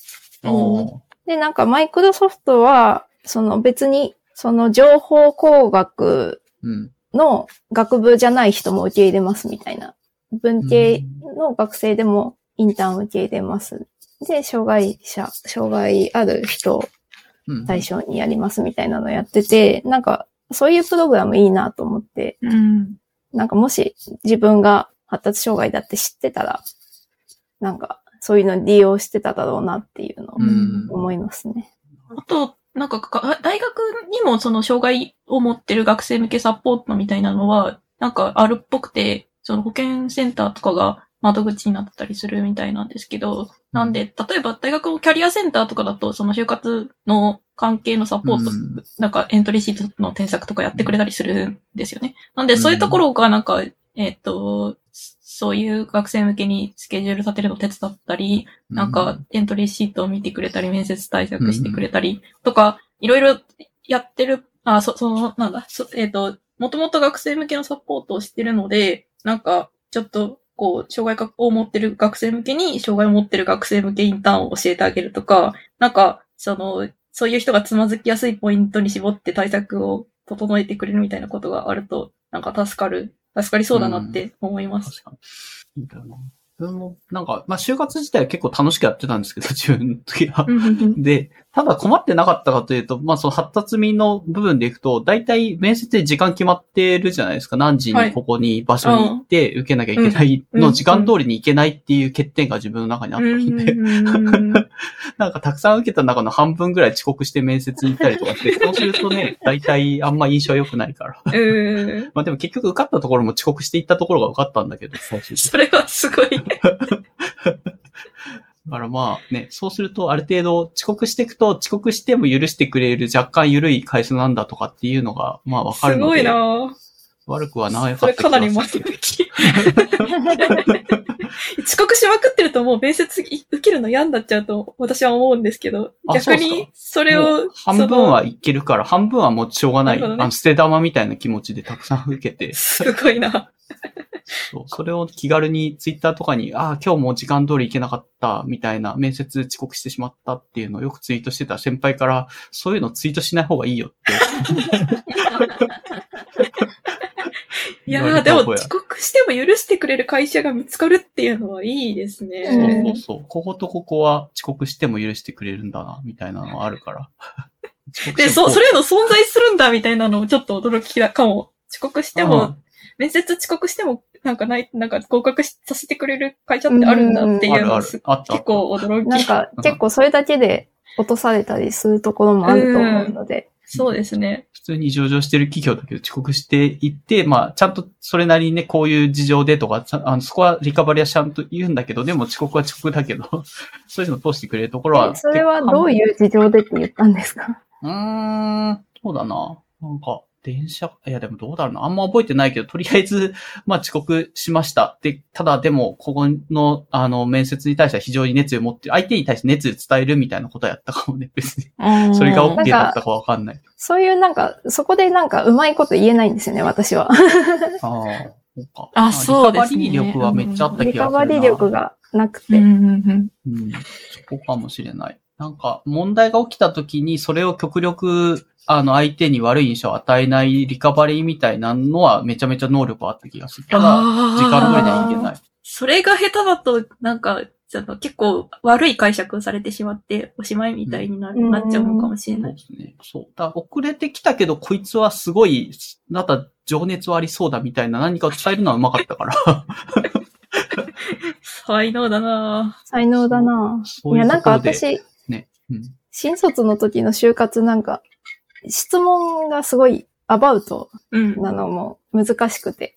学生時代に力を入れたことは何ですかみたいなやつですか？とか、あ、もうそ、それよりもなんか、我が社に入っ、我が社っていうか、弊、弊社に入ってやりたい仕事は何ですかみたいなああ。うん。の、なんか、いや、そんなん入ってみないとわかんないじゃないですか。なんか、バカ正直な人が損をするみたいな感じ？いや、なんか、そう、そういうのをなんかこう、みみんなは、あある程度、なんかその場でパッて言われても、それらしい理由をちゃちゃっと作れると思うんですけど、私はちゃちゃっと作れなくて、しかも思ってもないことは言えないみたいな。うん。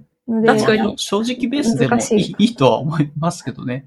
結構聞かれて、なんか若干嫌な、嫌なというか答えづらいなって思う質問として、なんか仕事とプライベートとっていうバランスみたいな話があるけど、あなたはそう、それはどれぐらいに考えて、ご飯、働く上ではやっぱご飯食べていかなきゃいけないから働くけど、でも、なんか自分のやりたいこととやりがいみたいなのもあって、うんそのバランスみたいなの働くでどう考えてますか？みたいなことが聞かれたことがあって、普通に正直に、まあ、あの、ご飯食べないと生きていけないから、まあ、それはそれで大事。ただ自分のやりたいこともやりたいので、別に両方同じぐらい大事なので、半々ぐらいですね。って答えたような気がします。まあ、まあ、せ正解としてはもしかしたら、ご飯食べていくために別に自分のやりたいことをあの気にせず、あの、仕事として働きますって言った方が、もしかしたら通りやすかったのかもしれないっていうのもあった。いやもしかしたら、その、動じないって受け答えできるみたいなところも結構重く見てるのかもしれないですよね。ああ、なるほど。だから別に答えは何でも何でもよくて、その、まあ、大体想定内の、は、なんか反応っていうか答えっていうのはまあある程度幅があって、だから内容に関しては結構ザルなんだけど、そこでうんなんかこう、あわあわしちゃって、なんかこう、なんていうの、尻滅裂なことを言い出すみたいなのは絶対ダメみたいなうん感じとか。多分そこで振り落とされてたかもしうん。れないなと思いますね。あわあわしてたので。うんなんかあと、うん、バカ正直に、うなん、か、なんで一般職じゃなくて総合職がいいんですかみたいなの聞かれた時に、お給料が多いからです、みたいな。うん。それは、それは確かに。なんかもうちょっとオブラートというか、それだったら、なんか、総合職の方が普通の人は多分裁量がやりがいいろがんな仕そう事がそうそうあるとか言うんですよね。うん普普通の人。普通の人じゃないので。え、多分だけど、そういう時にその頭の中で答えをパパッと組み立てるみたいなのが、なんかその、さっきのベースだと処理速度とか、なんかうん作動記憶、記憶？なんか頭の中になんか文章を留めておく力とか、そういうのをなんか手早く操作する能力みたいなのって、多分関係してるかもしれない気がしますね。うんなるほど。まあ、そう考えると、なんかそういうひ、なんだろう、発達の人向けの、なんか就活ってかなり違う路線で作らないと、本当になんかまともな就活ができなくなっちゃうって感じですよね。うん。うん。うん。まあ実際、まともな就活はできず、あの、すごい、あの、中小企業に、は8月ぐらいに内定をもらって、うんうんうんそう、そこで就活を辞めたら、とんでもないブラック企業だったんですけど。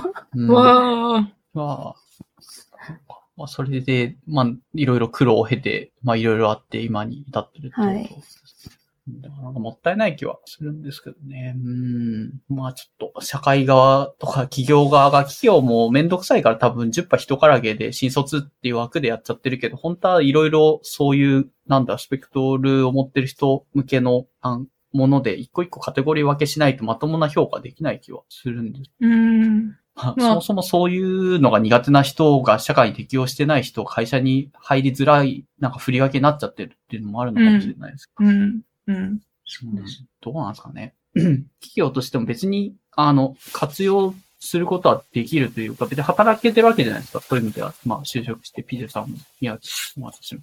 うん。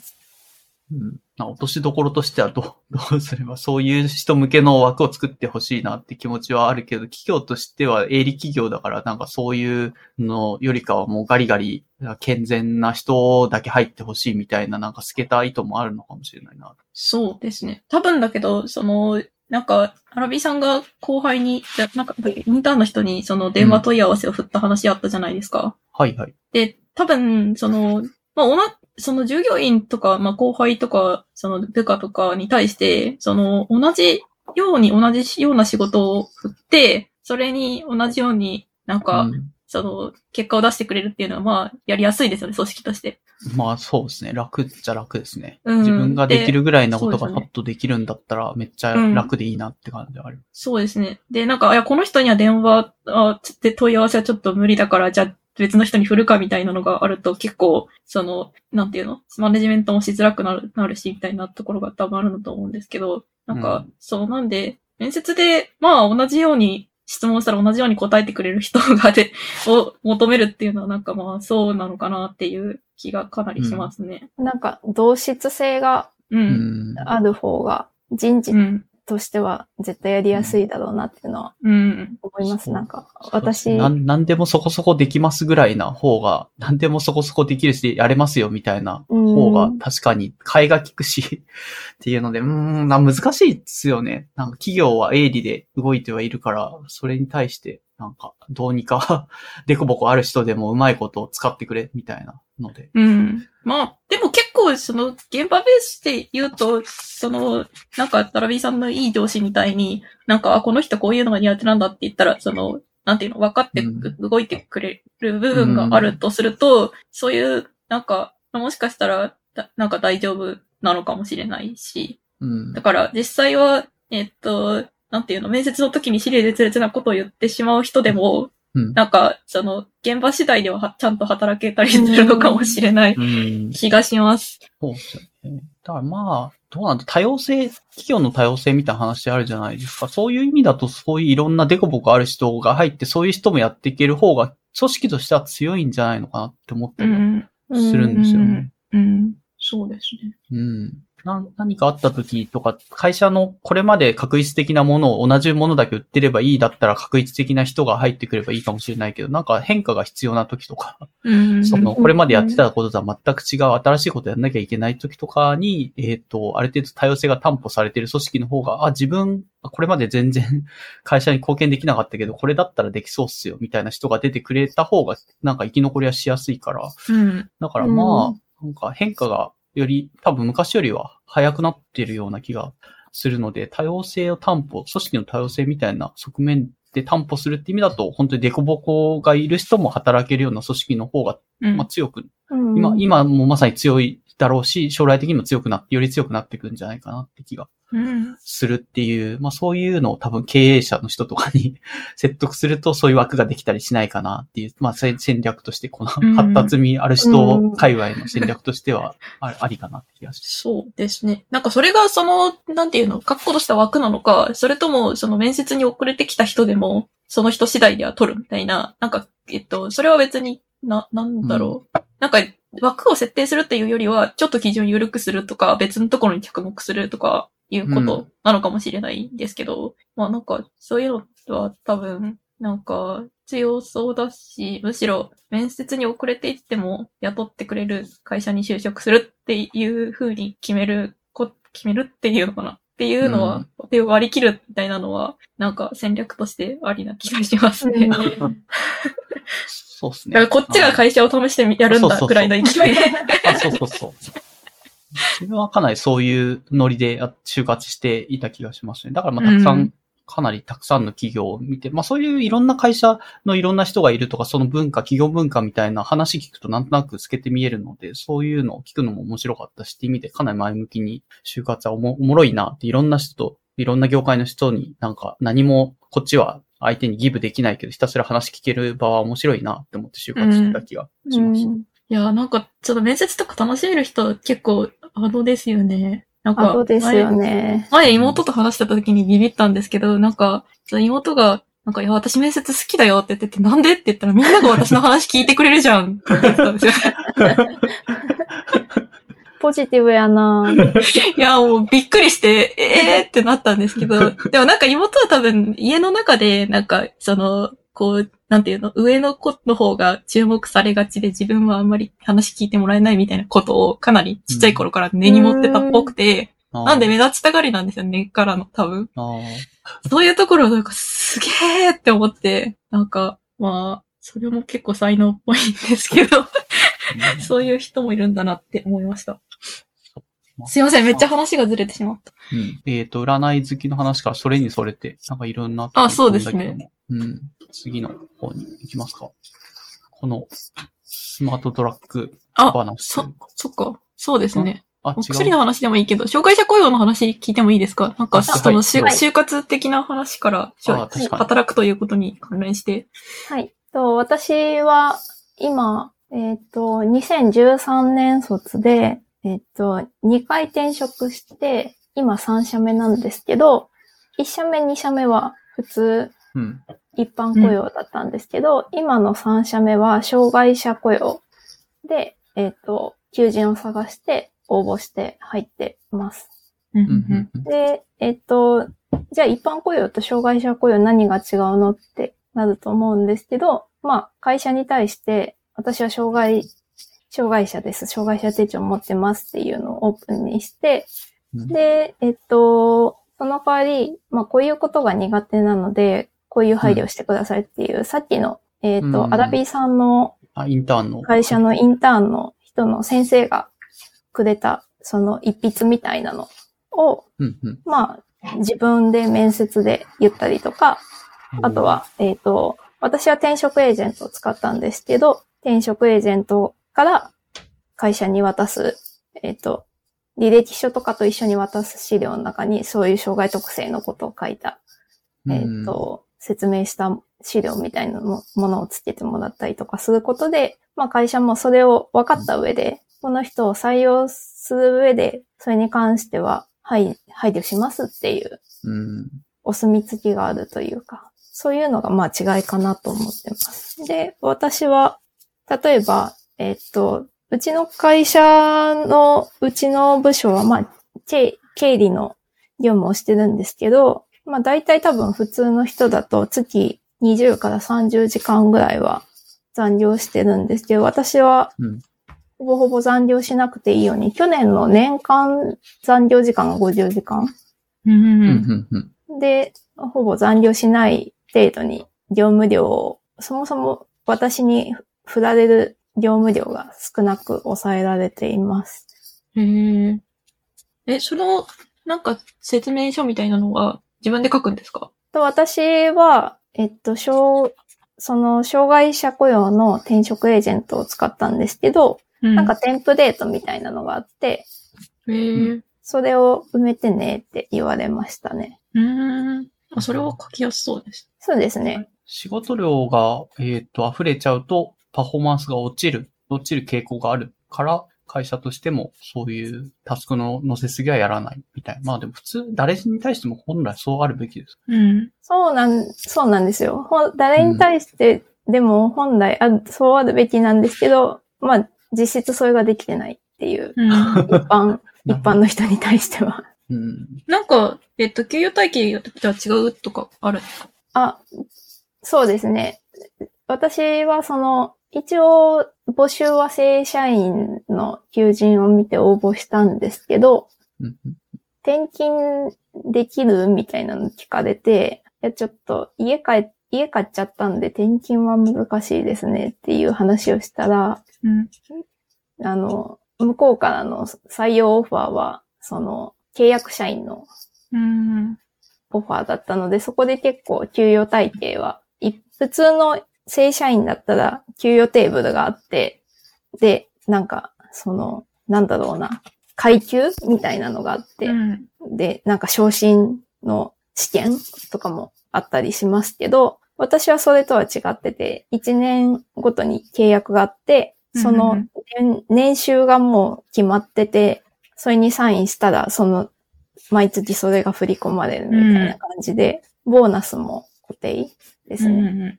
だったりとか、あとは正社員は財形貯蓄できるけど、契約社員はできなかったりとか、うん。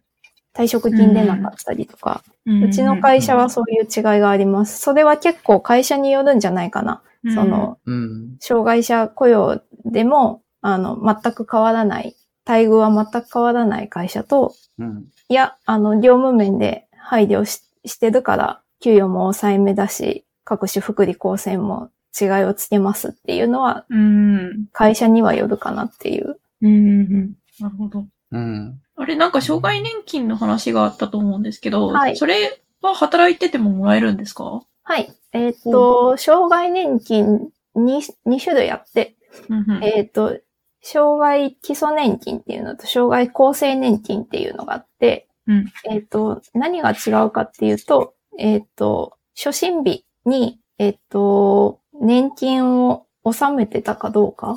おーうん。なんか、初診日が20歳より前で、うんうんうん。まだ年金を納める年齢に達してなかったら基礎年金だし、20歳超えてても、国民年金だったら基礎年金になるのかな？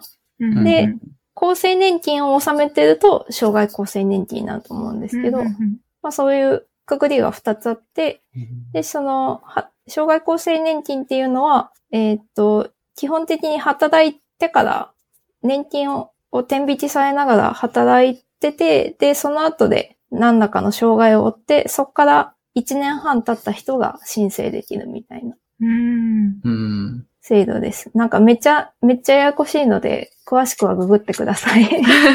え、あれ、えっと、あ、すいません。質問としては、なんか、その、それが給料にプラスされてくる感じなんですか？あ、いえ、えっ、と、全く別個で、えっ、と、はい。年金事務所に申請した口座、銀行口座に2ヶ月に1回支給日に振り込まれまあ、えっと、あ、すいません。聞きたかったのは、なんか、その、例えば障害者雇用でちょっと給料が低かったとしても、その分がいくらか年金で補われるとしたら、その、給料が低くても、収入全体としては少し多くなるのかなって思った。んですよね。す。あ、そうですね。プラスして、はい。うん、うん、うん。うん。補われてる、結果的に補われてる感じです。なるほど。うん。かつ、非課税です。おー。あ、で、働いてる分は課税なんですよね。所得税とか。もちろんですかかるけ。ど。はい。うん年金の方は非課税だから、そのまままるっとまるっと。うん入ってくる。はい。私は月4万円ぐらい、月にならすと、あー1回、でかい。でかいなぁ1回で、2ヶ月に1回入るんですけど、9万弱とかなんですけど、これって、その、過去に納めてた年金の額から計算されてて、うん。例えば、もともともっと年収が多い人だったらもっとめちゃめちゃ入ります。ああ、なるほど。私は、年収340万ぐらい、ずっと340万ぐらいだったので、これぐらいの額ですけど、もっとだから年収500万だったとか700万とかだったら、うんうんうん。は、もっとバーンとした金額が入ると思い2倍、ます。3倍。はい。はいすごいなぁそうなんですね。あ、ピデさんも、それに、あ仕組みとしては、知識として知っときたいって感じ。そうですね。いや、なんか、その、今んとこギリギリ働けてますけど、なんか、その、例えばですけど、勤務態度悪いからお前クビなって言われたらどうしようみたいなのは結構、なんか日々の不安としてあります。確かに。そうだな。確かに、そう言われると、そういう、一応セーフティーネットみたいな感じであるっちゃある。うん。ので、うん。まあ全然真っ当だと思いますけどね。やっぱり、なんだ、社会で働いていく上でハンデを背負ってるっていうのは間違いないと思うんで、それごまかしごまかしや、あの、やっていくよりは、ちゃんとそうやって、そういう枠ですっていうのを自分でしっかり入って、うん。そういう補助を受けるっていうのは全然、まあそのためになみんな税金払ってるようなところがあるわけじうゃないですか。ん、そうですね。で、なんか、その、こう、自分、こういうことが苦手なんで、こういう業務割り振りは、こうこうしてくださいみたいなのを言うときに、その、なんか障害者雇用の人の方が、まあかなり言いやすいんだと思うんですよね。うん。その、まあなんか、その職場の理解とかがあったり、まあ柔軟性があったりすると、まあこの人は、なんか電話苦手だからやめとこうかみたいなの、なんか、うんその、特に、その、なんていうの、個性として扱っている人たちもまあいると思うんですけど、うんその時に、いやなんか、いやそんな特別扱いとかさせてらんないよみたいな場所もあると思うんですよね。まあ職場次第で、多分。で、だから、まあなんか、その、まあ苦手度合いによってとか、まあ職場次第でなのか、なんか自分がその時にどれぐらい再就職しやすいかとかっていうことをいろいろ考えたら、なんか、うんその、障害者雇用って全然、なんか、選択肢としては自分にもあり得るかなという気がしますね。なるほど。実際その障害者雇用っていう形で今働いていて、まあ前働いてたところよりも働きやすくはなってるって感じなんですかね、宮内さん。そうですね。うーん、なんか会社の規模がめっちゃ変わった。ので、でっかくなったので、なんか、いろいろ制度がきっちりしてるなっていう、福利厚生も含めですけど、うん。なんか、あと、なんか、私の前職、専一個前の職場は専門学校だったんですけど、結構財政なんで、うん。うん。うんうん。なんか、で、かつ経理にいたので、そういうのが手に取るように分かってて、この会社あと何年持つかなみたいな。感じながら働いてたのよりは、まあ、今の会社はでっかいし、そういうなんか潰れる潰れないとかそういう次元ではないので、うんなんかそれは安心して働けるなっていう。でっかい会社に入りやすいっていうのは、すごい障害者雇用としてはアドだなって思います。なん、か、私の部署の普通の正社員の中途で、うん一般雇用の中途で入ってきてる人って、私が冒頭に言った簿記2級とか、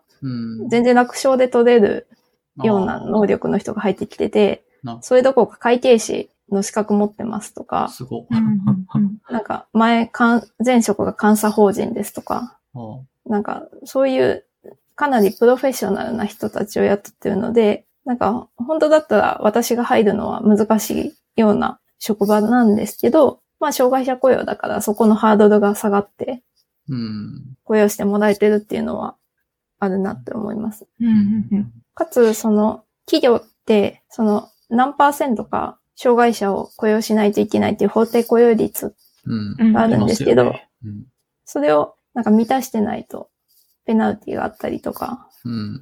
その雇えば雇うほど、その補助金が出たりとか、そういう仕組みがあるんですけど、うんまあ、それだけじゃなくて、その大手企業として、その、ダイバーシティインクルージョンで、うん。障害者を積極的に雇用しますっていう、その、企業社会の、的責任みたいな。そうそう、うんそういうのを満たすために積極的に取ってるところもあって、結構、なんだろうな。その、今までのキャリアから見たときに、大手の企業に入りやすいっていうのは、うん障害者雇用のいい面かなっていうのはあります。ううんんで、まあ、前職と比べたら、うん、すごい、その、体調とかめっちゃ、最近、しんどい、しんどいことはないかっていうのを、なんか私が、私だけじゃなくてもしかしたら正社員の人にも言ってるかもしれないんですけど、その、うん上司とのワンオンワンとかで、月一とかで気遣ってくれたりとか、結構手厚いなっていうのはあります。へえ。ちなみに業務量も、あの、ちゃんと最初契約というか書面で渡した通り、えっ、と、まあ普通にこなせるぐらいのものになってはいて、無茶ぶりみたいなのはあんまりない。基本はないみたいな。そうですね。まあ、の例えば、経理なんで、あの、決算。とか繁忙期が結構、カレン、カレンダーの4月は忙しいみたいな、うん。ある、あって、その時は例えば、ちょっと急ぎの仕事があるんだけどっていうのを、その、上上司をめっちゃ下手に出てくるんですよ。宮内さん、申し訳ないんやけど、やってほしいことがあって、みたいな。で、聞いてみると全然大したことじゃなかったりとか、えで全然やりますよ、みたいな。うんみたいなので、まあ、すごい配慮はされてますね。へえ。じゃあなんか、その、職場にハンデを持ってる人がいるっていうのって、まあ結構その、どこにでもあるっていうか、なんか前にその、ウェット君の回で、なんか、うんその、なんだっけ、えっと、お母さんで、なんか子供の面倒見ないといけない人が職場にいて結構大変みたいなこと言ってたと思うんですけど、うんなんかそういうその何かその仕事をたくさんおそのみんなで当分できない事情みたいなのがあるときに、そのしわ寄せがこう会社、その職、その部署の人たちの中で、なんかこう、えっと、なんていうの？えっと、この人には業務量を減らさないといけないとかなったときに、他の人が困るみたいなことが起きると結構その、なんていうの？その他の人が結構辛いし、ギスギスしちゃったりするし、みたいなのあると思うんですよね。なんでなんか、そう、そういうところで、その会社全体として、なんか、その、この人、その、な、なんだろうな、なんか、えっ、と、会社全体としての態度みたいなのが結構大事なのかなって思いました。うんなんか、今、その、私のチームには、身体障害の人もいて、うんうん。で、まあ、その人も残業基本なしで働いてて、で、まあ、それでギスギスするっていう感じもなくて、なんか、まあ、私だけじゃないっていうのは、うん。ちょっと個人的に楽だったのと、会社としてのスタンスとしては、その、うん。チーム内に障害者がいないチームの、えっと、マネージャークラス以上かな？に対してはなんか、毎年研修してるらしくて、うん障害者を雇用しましょうみたいな、推うん進、理解を深めるみたいな研修をしてるみたいで、なんかまあそれはちょっといいなと思いました。うん。その身体的な障害を持たれてる方も働いていて、同じ、例えば、えっ、と、経理だったら経理をやってるって感じなんですそうですね。同じ。経理で働いてます。なるほど。なんか、うんうん。その、ちらっと聞いた話ですけど、結構その障害者枠も、なんか、障害の、なんていうの、程度とか種類によっても働きやすさがかなり違うっぽいですよね。うん。まあ、じゃないかな。うん。例えば、パソコンで多分キーボードとか打たなきゃいけないけど、手が不自由とかだと打てないだろうしねっていうのもあるじまあ、多分それってその人に合ったキーボードとかでなんか多分対応できるんだけど、いい例えばそのうん耳が聞こえない人だったら、同僚同士のコミュニケーションでちょっと不自由するとかゃん。うん。確かに。であるかもしれないし、あとはなんかその精神障害の人とかでかなりコミュニケーションが難しいみたいな人とかもうん。大変かもしれないしみたいなの、うんなんかいろいろあると思うんですけど、なんか、うん、なるほどなって感じです。うん。あでも、なんか大きい企業の方がなんかしっかりやってるなって気がしますね。うん、そういう話すごいっすね。自分のところもなんか去年か今年ぐらいからそういう枠で人を取るみたいなのを多分会社としてそんな大きい会社じゃないけど始めているっぽくて、あの、うんうんうん。まあ、人事の人とかから話を聞くんですけど、うん、なんかそれ聞くとなんだかなってすごい思思った話として、完全にその自分の会社の農園みたいなのを、えっ、と、全然仕事を、そんなの農業の仕事をやってる会社じゃない IT の会社なんですけども、うん。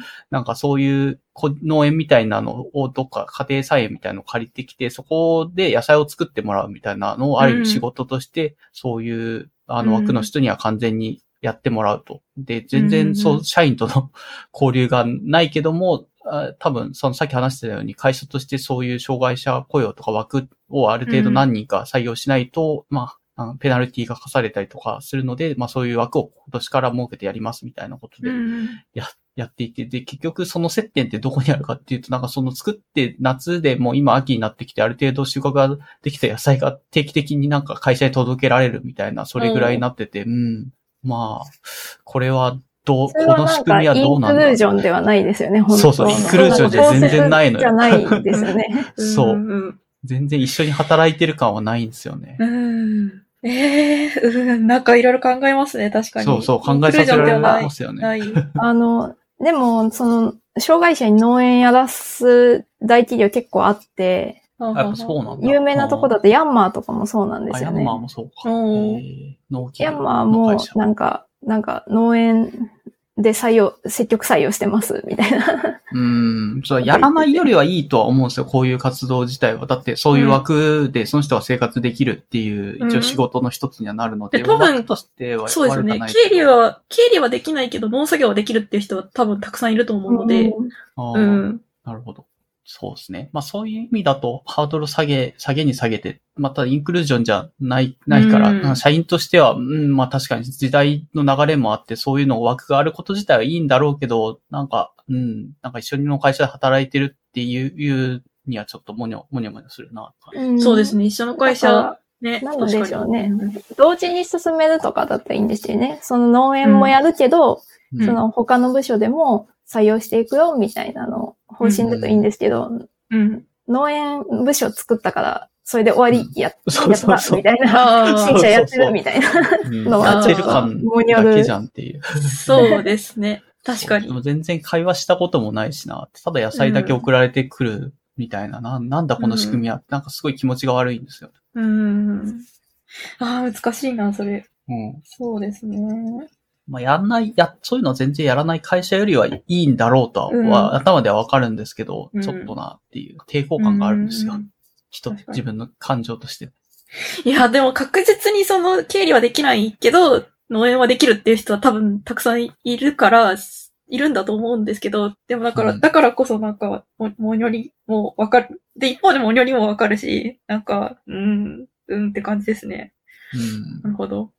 そう。まあ、ダイバーシティとかそういういろんな多様性の理解っていう意味だったら、もうちょっと、そう、そういうのと、まあ、例えば社員の人をもう、もう少し、こう、こう、少なくともコミュニケーションを、をなんか、定期的に持たせるとかっていうのを、うん本当はやった方がいいんだろうけど、全然今は会社としてはやってないから、完全に隔離、隔離作業チームみたいな感じになっちゃってるなと思って見てます。うん。あ、そうですよね。なんかその、えっ、と、多様な人がいることで、こう会社がより強くなるみたいな話からすると、その、完全に隔離されてる状態だったその人たちなりの、うん。その、なんていうの、その人たちの戦力っていうのが、その会社の強さには多分、そうそうなんか結びついてないと思うんですよね。うん。うん。そう。まあ、それだったら、まあ、ちょ、ちょうど一昨日話が来たように、そのインターンで自閉スペクトラムを持ってるっていう人を受け入れようっていう方がまだ前向きだなと。うんその方が活動としては自分はいいなと思ってますけど。うん。うん。はいまあ、すいません。なんか障害者雇用の話で、かなり話しづらい枠の話な気はするけども、かんなんですかね。随分正直にというか、かいあ、どうですか？PJ さん的にまだ聞きたい話とか。いや、あの、とても良かったです。いや、なんかね、そ、そうなんですよね。なんか、そう自分が考えてたのは、まだ、その、私は普通の人、普通の人って言っていいの？一般、一般の、一般社員として働けちゃってるんだけど、もし私が、こう、例えば障害者雇用にしますっていうことにすると、その、もっと、もっと、なんていうの、深刻な配慮を必要とする人の、なんか椅子をこう取ってしまうのではみたいなことを思ってたんですけど、多うん分でもそれってなんかちょっといろいろ考えることああると思ってて、なんか、うん。なんかその、例えばですけど、その、えーっと、障害者雇用の枠で一般の人たちに混じって働けるっていうのは一つ、なんかやるべきことなんじゃないかなって思ったんですよね。その、なんか、社員にはいろんな社員がいるんだぞっていうことを、なんか、うんその会社に対してうんなのか、社会に対してなのか、うんその従業員に対してなのか、なんか、うんその、アピールするっていう要因は多分必要なんだろうなって思ったんですよね。うん。だから、なんか、それっていうのは、その、経理はできなくて、だけど農園では働けますっていう人にはできないことだと思うので、その、自分にできることを、まあ、やって、ちょっと社会が良くなるっていう方向性としては別に人の椅子を取るっていうことをそこまで深刻になんかうん。捉えすぎなくてもいいのかもしれないなということをちょっと考えました。うんそうですね。まあ、なんか本当に案にでもそれぐらいなんかグラデーションというかいろんな人がいるんだよっていうのが、うん。まあ周知にされれば別に障害者雇用枠みたいなのも本当は必要ないような気もするんですけどね、という気がするけど、まあまあ今現状うん仮説としては、そうですね。方がはい。多分間違いないので、うん。うん。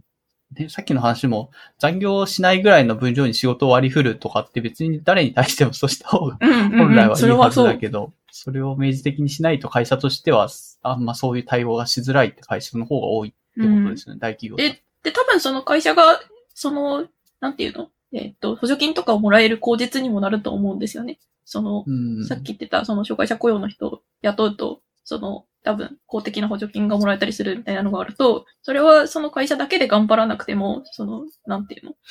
えーっと、公的な、公的な補助がもらえることによって、会社だけじゃなくて、まあ、社会全体で頑張る話にうんちょっと近づけられると思うんで、うん。なんか、それはそれでありなのかなっていう気もします。うんちなみに、山内さんはその切り替えにたい時は特に悩まず、あの、まあ、それどんどん取って、そういう枠で入ろうっていうのは、特にそこに対しては、えっ、と、あんまり抵抗感はなかっそうですね。なんか、うーんと、前職ですごい苦手な業務があって、た。うん。なんか、それから逃れるためにどうしようかなと思って、それでなんか、障害者雇用を、ぐ具体的にはどんな業務だったんでしたっけ？さっき話したかもしれな。ないんか、専門学校だったんで、オープンキャンパスを運営する業務だったんですけど、うんうんなんか、毎し、毎週末高校生を学校に呼んで、うん。なんか、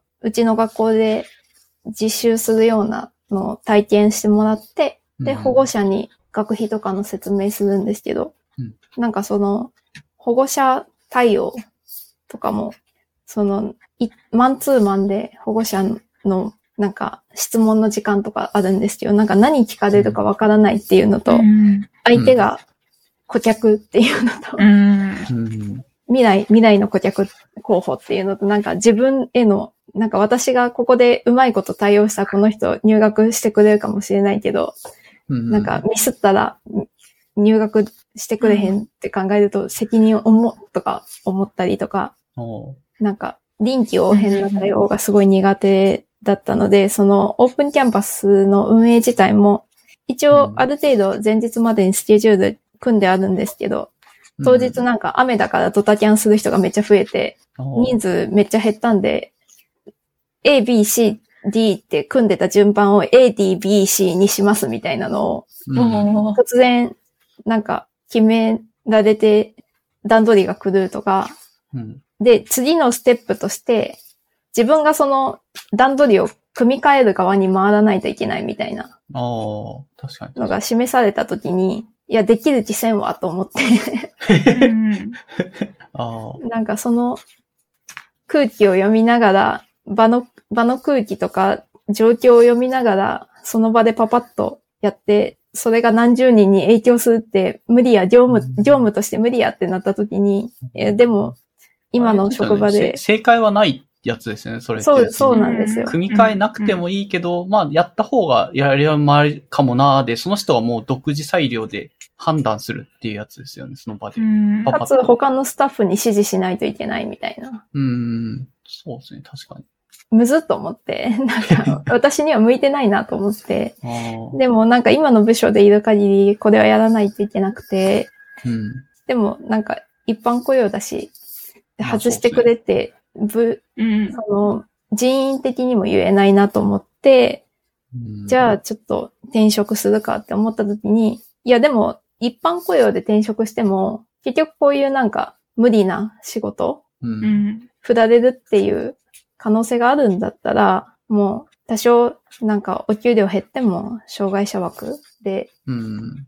なるべく苦手な業務振られない理由作りができる方にシフトした方がいいかなっていう、自分としてはまあ前向きな理由で障害者手帳も取って、障害者雇用にシフトしましたけどうん、なんかでもさっき言ったように、正社員じゃなかったりとか、退職金出なかったりとかっていうのはネックなんで、うんうんそこはまだちょっと悩みとして残ってはいいたりするんですけど。あーじゃあ次、もし探すんだったらそういうところもクリアされたところを見つけようかな、みたいなのは、ちゃんと課題としては残っている。そうですね。2000、ちょうど2020年の3月に転職し活動したんですけど、うんうんうん。コロナが始まったばっかりで、ちょうどなんか、日本どうするどうするみたいな感じで。うんうんうん。で、どの会社もちょっとなんかわたわたしてる時だったんで、なんかあんまりなんか内定出てから、その返事するまでに猶予期間もなくて、うん。もうい、もう一社ちょっと気になってたところはあったんですけど、なんかでも、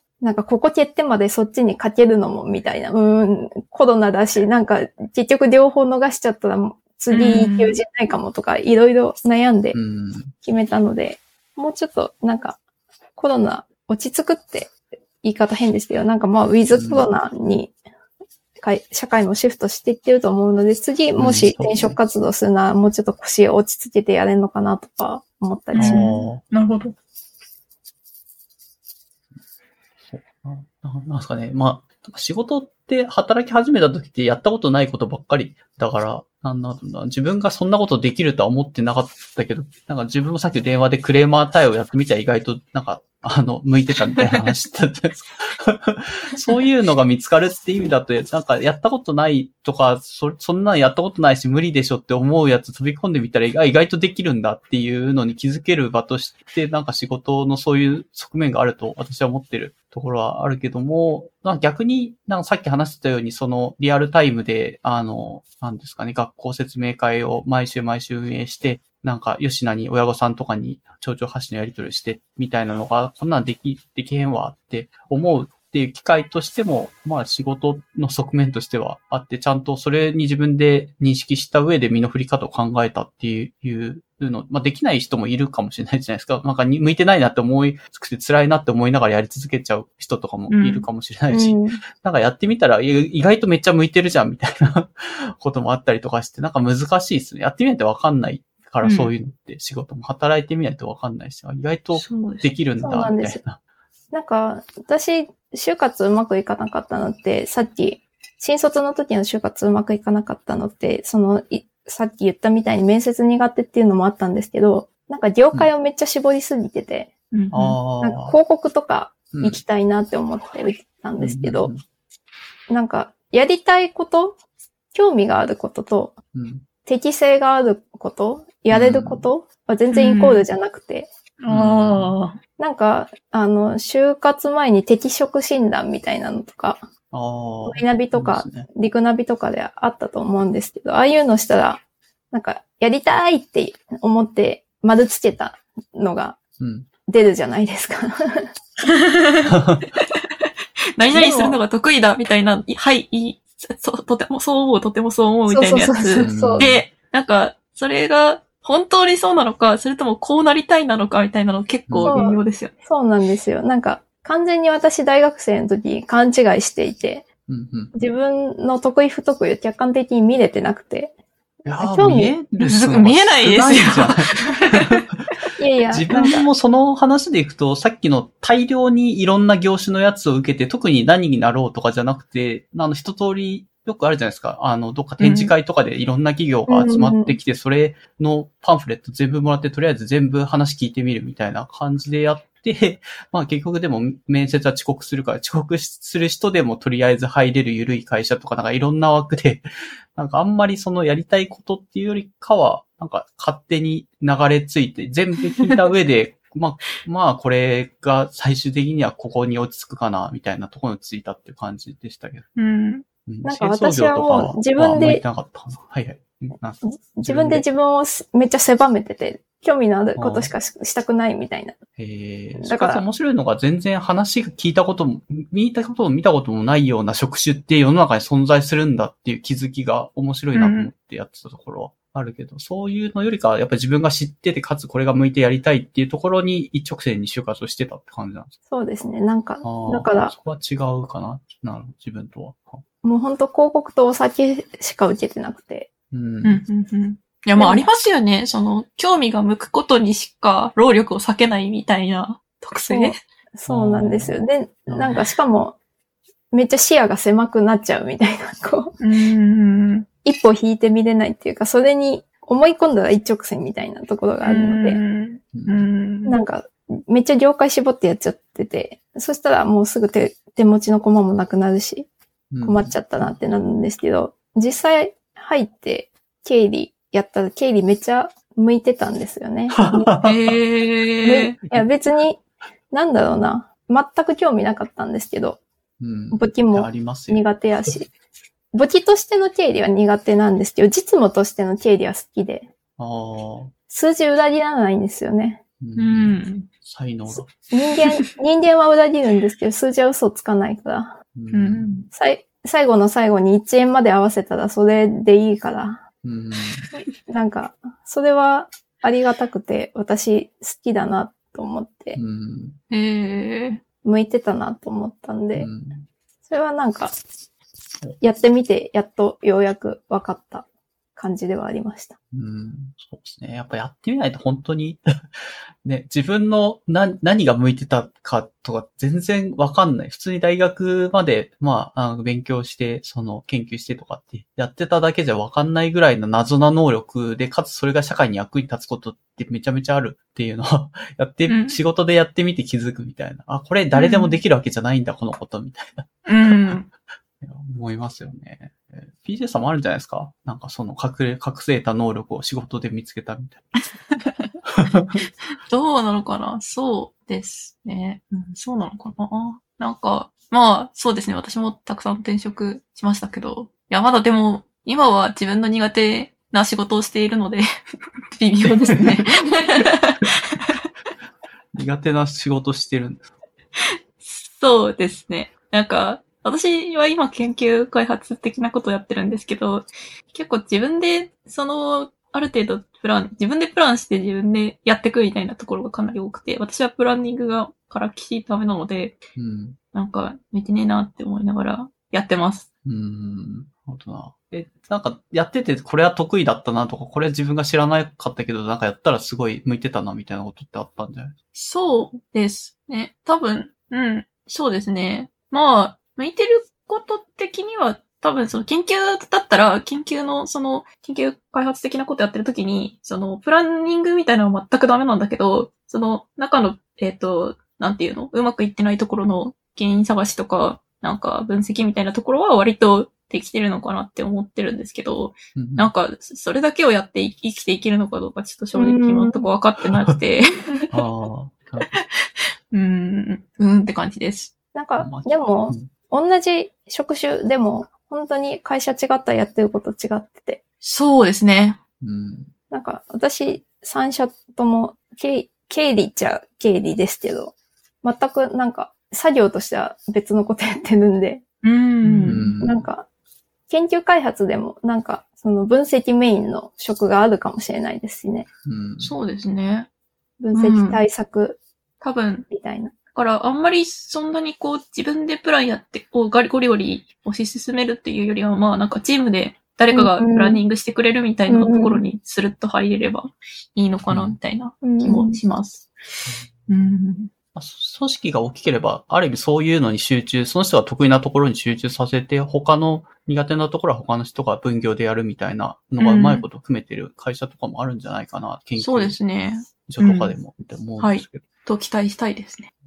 自分ももともと研究開発で前職入って、あの、R&D チームみたいなところにいたんですけど、それでやろうと思ってたのはソフトのそういうシミュレーションソフトの開発とかそういう、なんですかね、プログラミングみたいなのをメインでやるんだろうなって期待して 入ったけど、結局でも人間関係みたいなところの方で弾かれちゃって、そこの研究開発チームで。逆にお客さん対応みたいな方に、その土地で回ったんですよね。そこでさっきの、あの、電話のクレーム対応とか、お客さん先に日本全国飛び回って、まあ四国に、明日から四国行ってくれって言われて、はいって言って、行って行ってみて、リリアルタイムでじゃあ、どんどんこう、お客さんの課題をその場でね、工場とか入って、これ、このソフトでこう結果が出てるんだけど、みたいな話聞いたりとかして、それでこうしたらうまくいきますよ、みたいな。やったらうん意外とお客さん対応向いてんな、みたいな。えー なんかね、あの、黙々と一人でコツコツ作って何も人と会話しするのがあんまりない方がし向いてんのかなって昔は思ってたんだけど、やってみたら別にお客さん対応でリアルタイムで物事がガリガリ変わってって、トラブルシューティング、あの、行かないとわかんない問題みたいなのを解決するのが意外と向いてんだなとかっていうのをやってみて気づいたっていうのがあったんで。うん。いい話。そう。まあ、そのおかげでね、電話電話対応とかそういうのも、あの、なんかやろう、やりたいとも思わなかったけど、やってみたら、ああ、全然できるんだな、とかっていうのも気づけて結構、うん。自分の向いてると勝手に思ってたこと以外のことをやってみたら意外と向いてることがあるんじゃないのか。それがなんか働いてて面白さの一つとしてあるかなと思ったりはするんです。なるほど。私は割と転職した時に消去法でなんかこれは無理なんだみたいなことがいくつか分かったような気がしますね。ああ。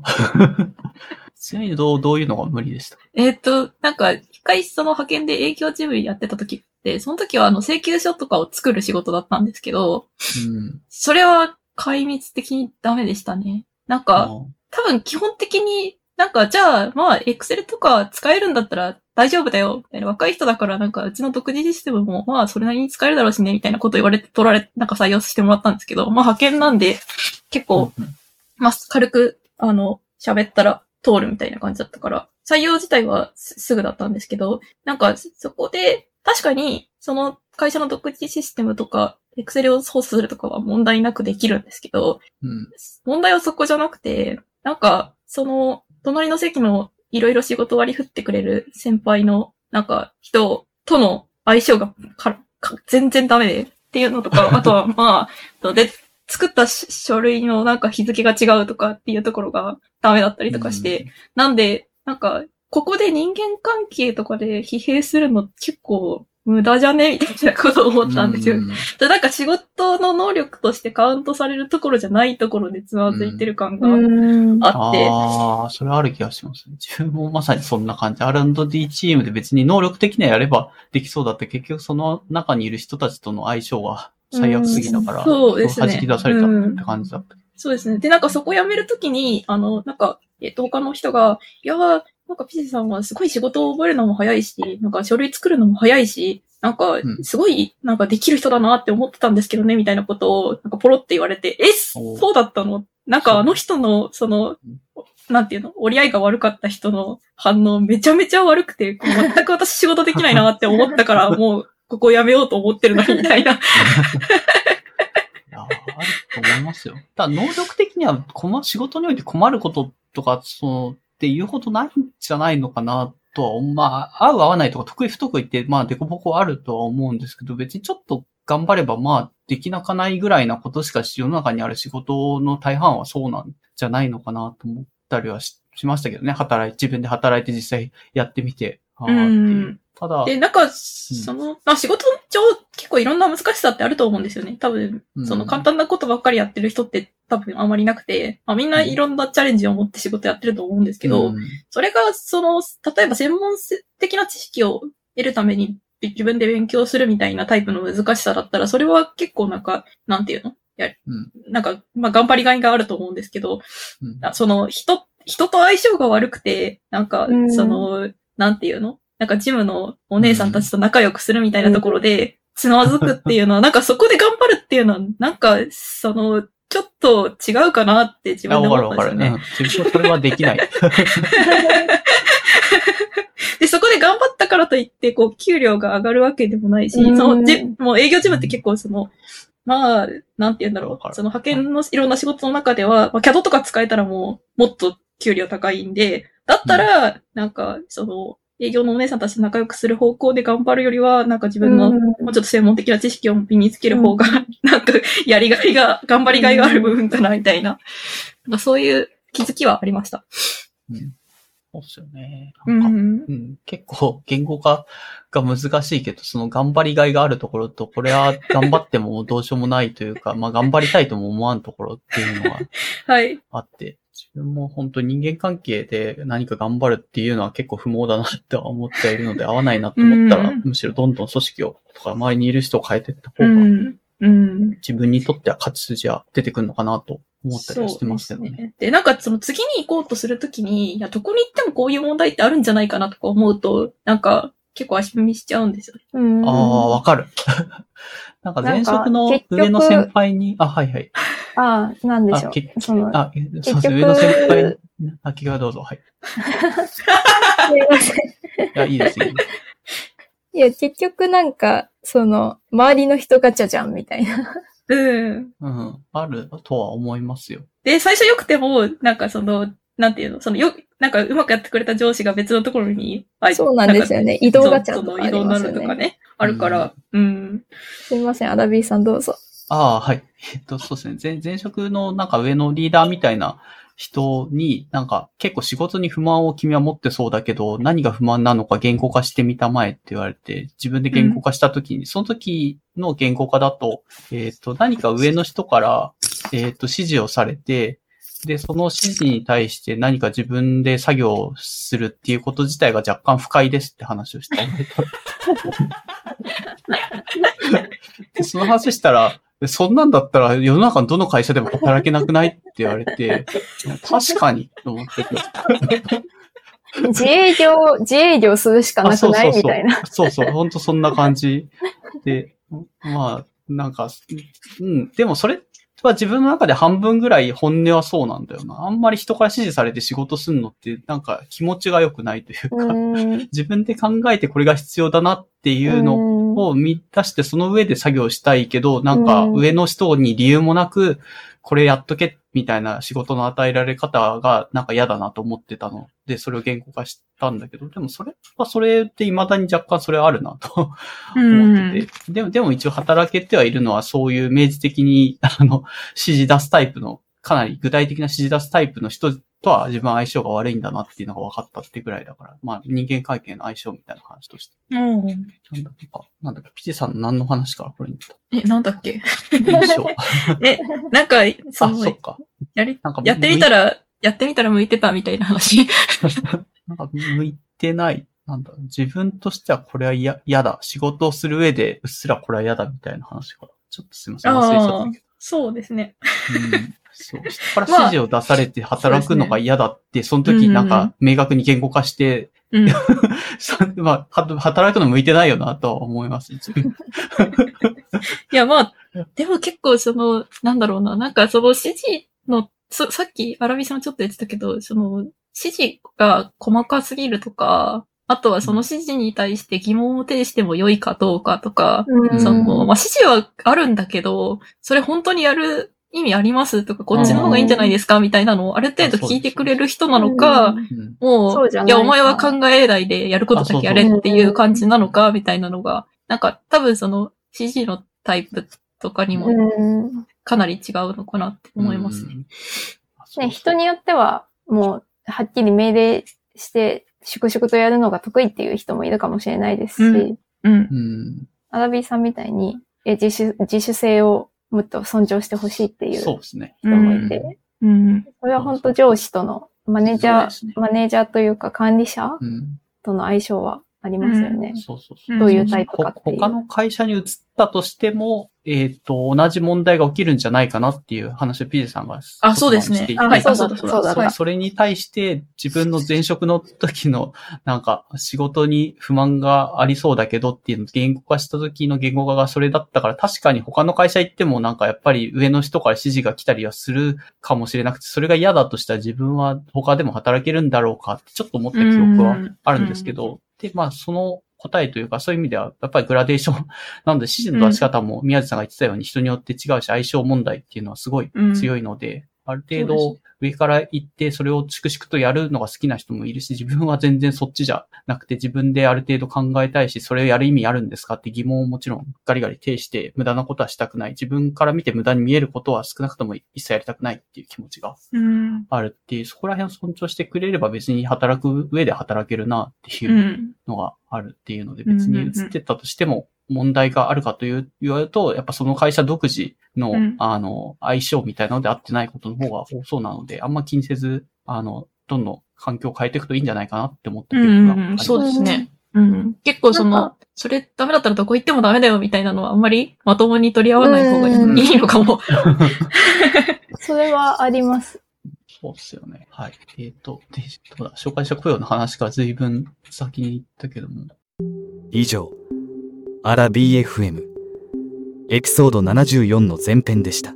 次回エピソード74の後編では、発達関係のお薬、死んだらこうしてほしい、舞城王太郎、家計の透明化、ピエール瀧、Your Recommendations、マーダーボットダイアリー、イングレス、パフューム、シロップ 16g、サカツなどについて話します。ご感想はハッシュタグで A、R、K、B、F、M という6文字までお寄せください。次回もお楽しみに。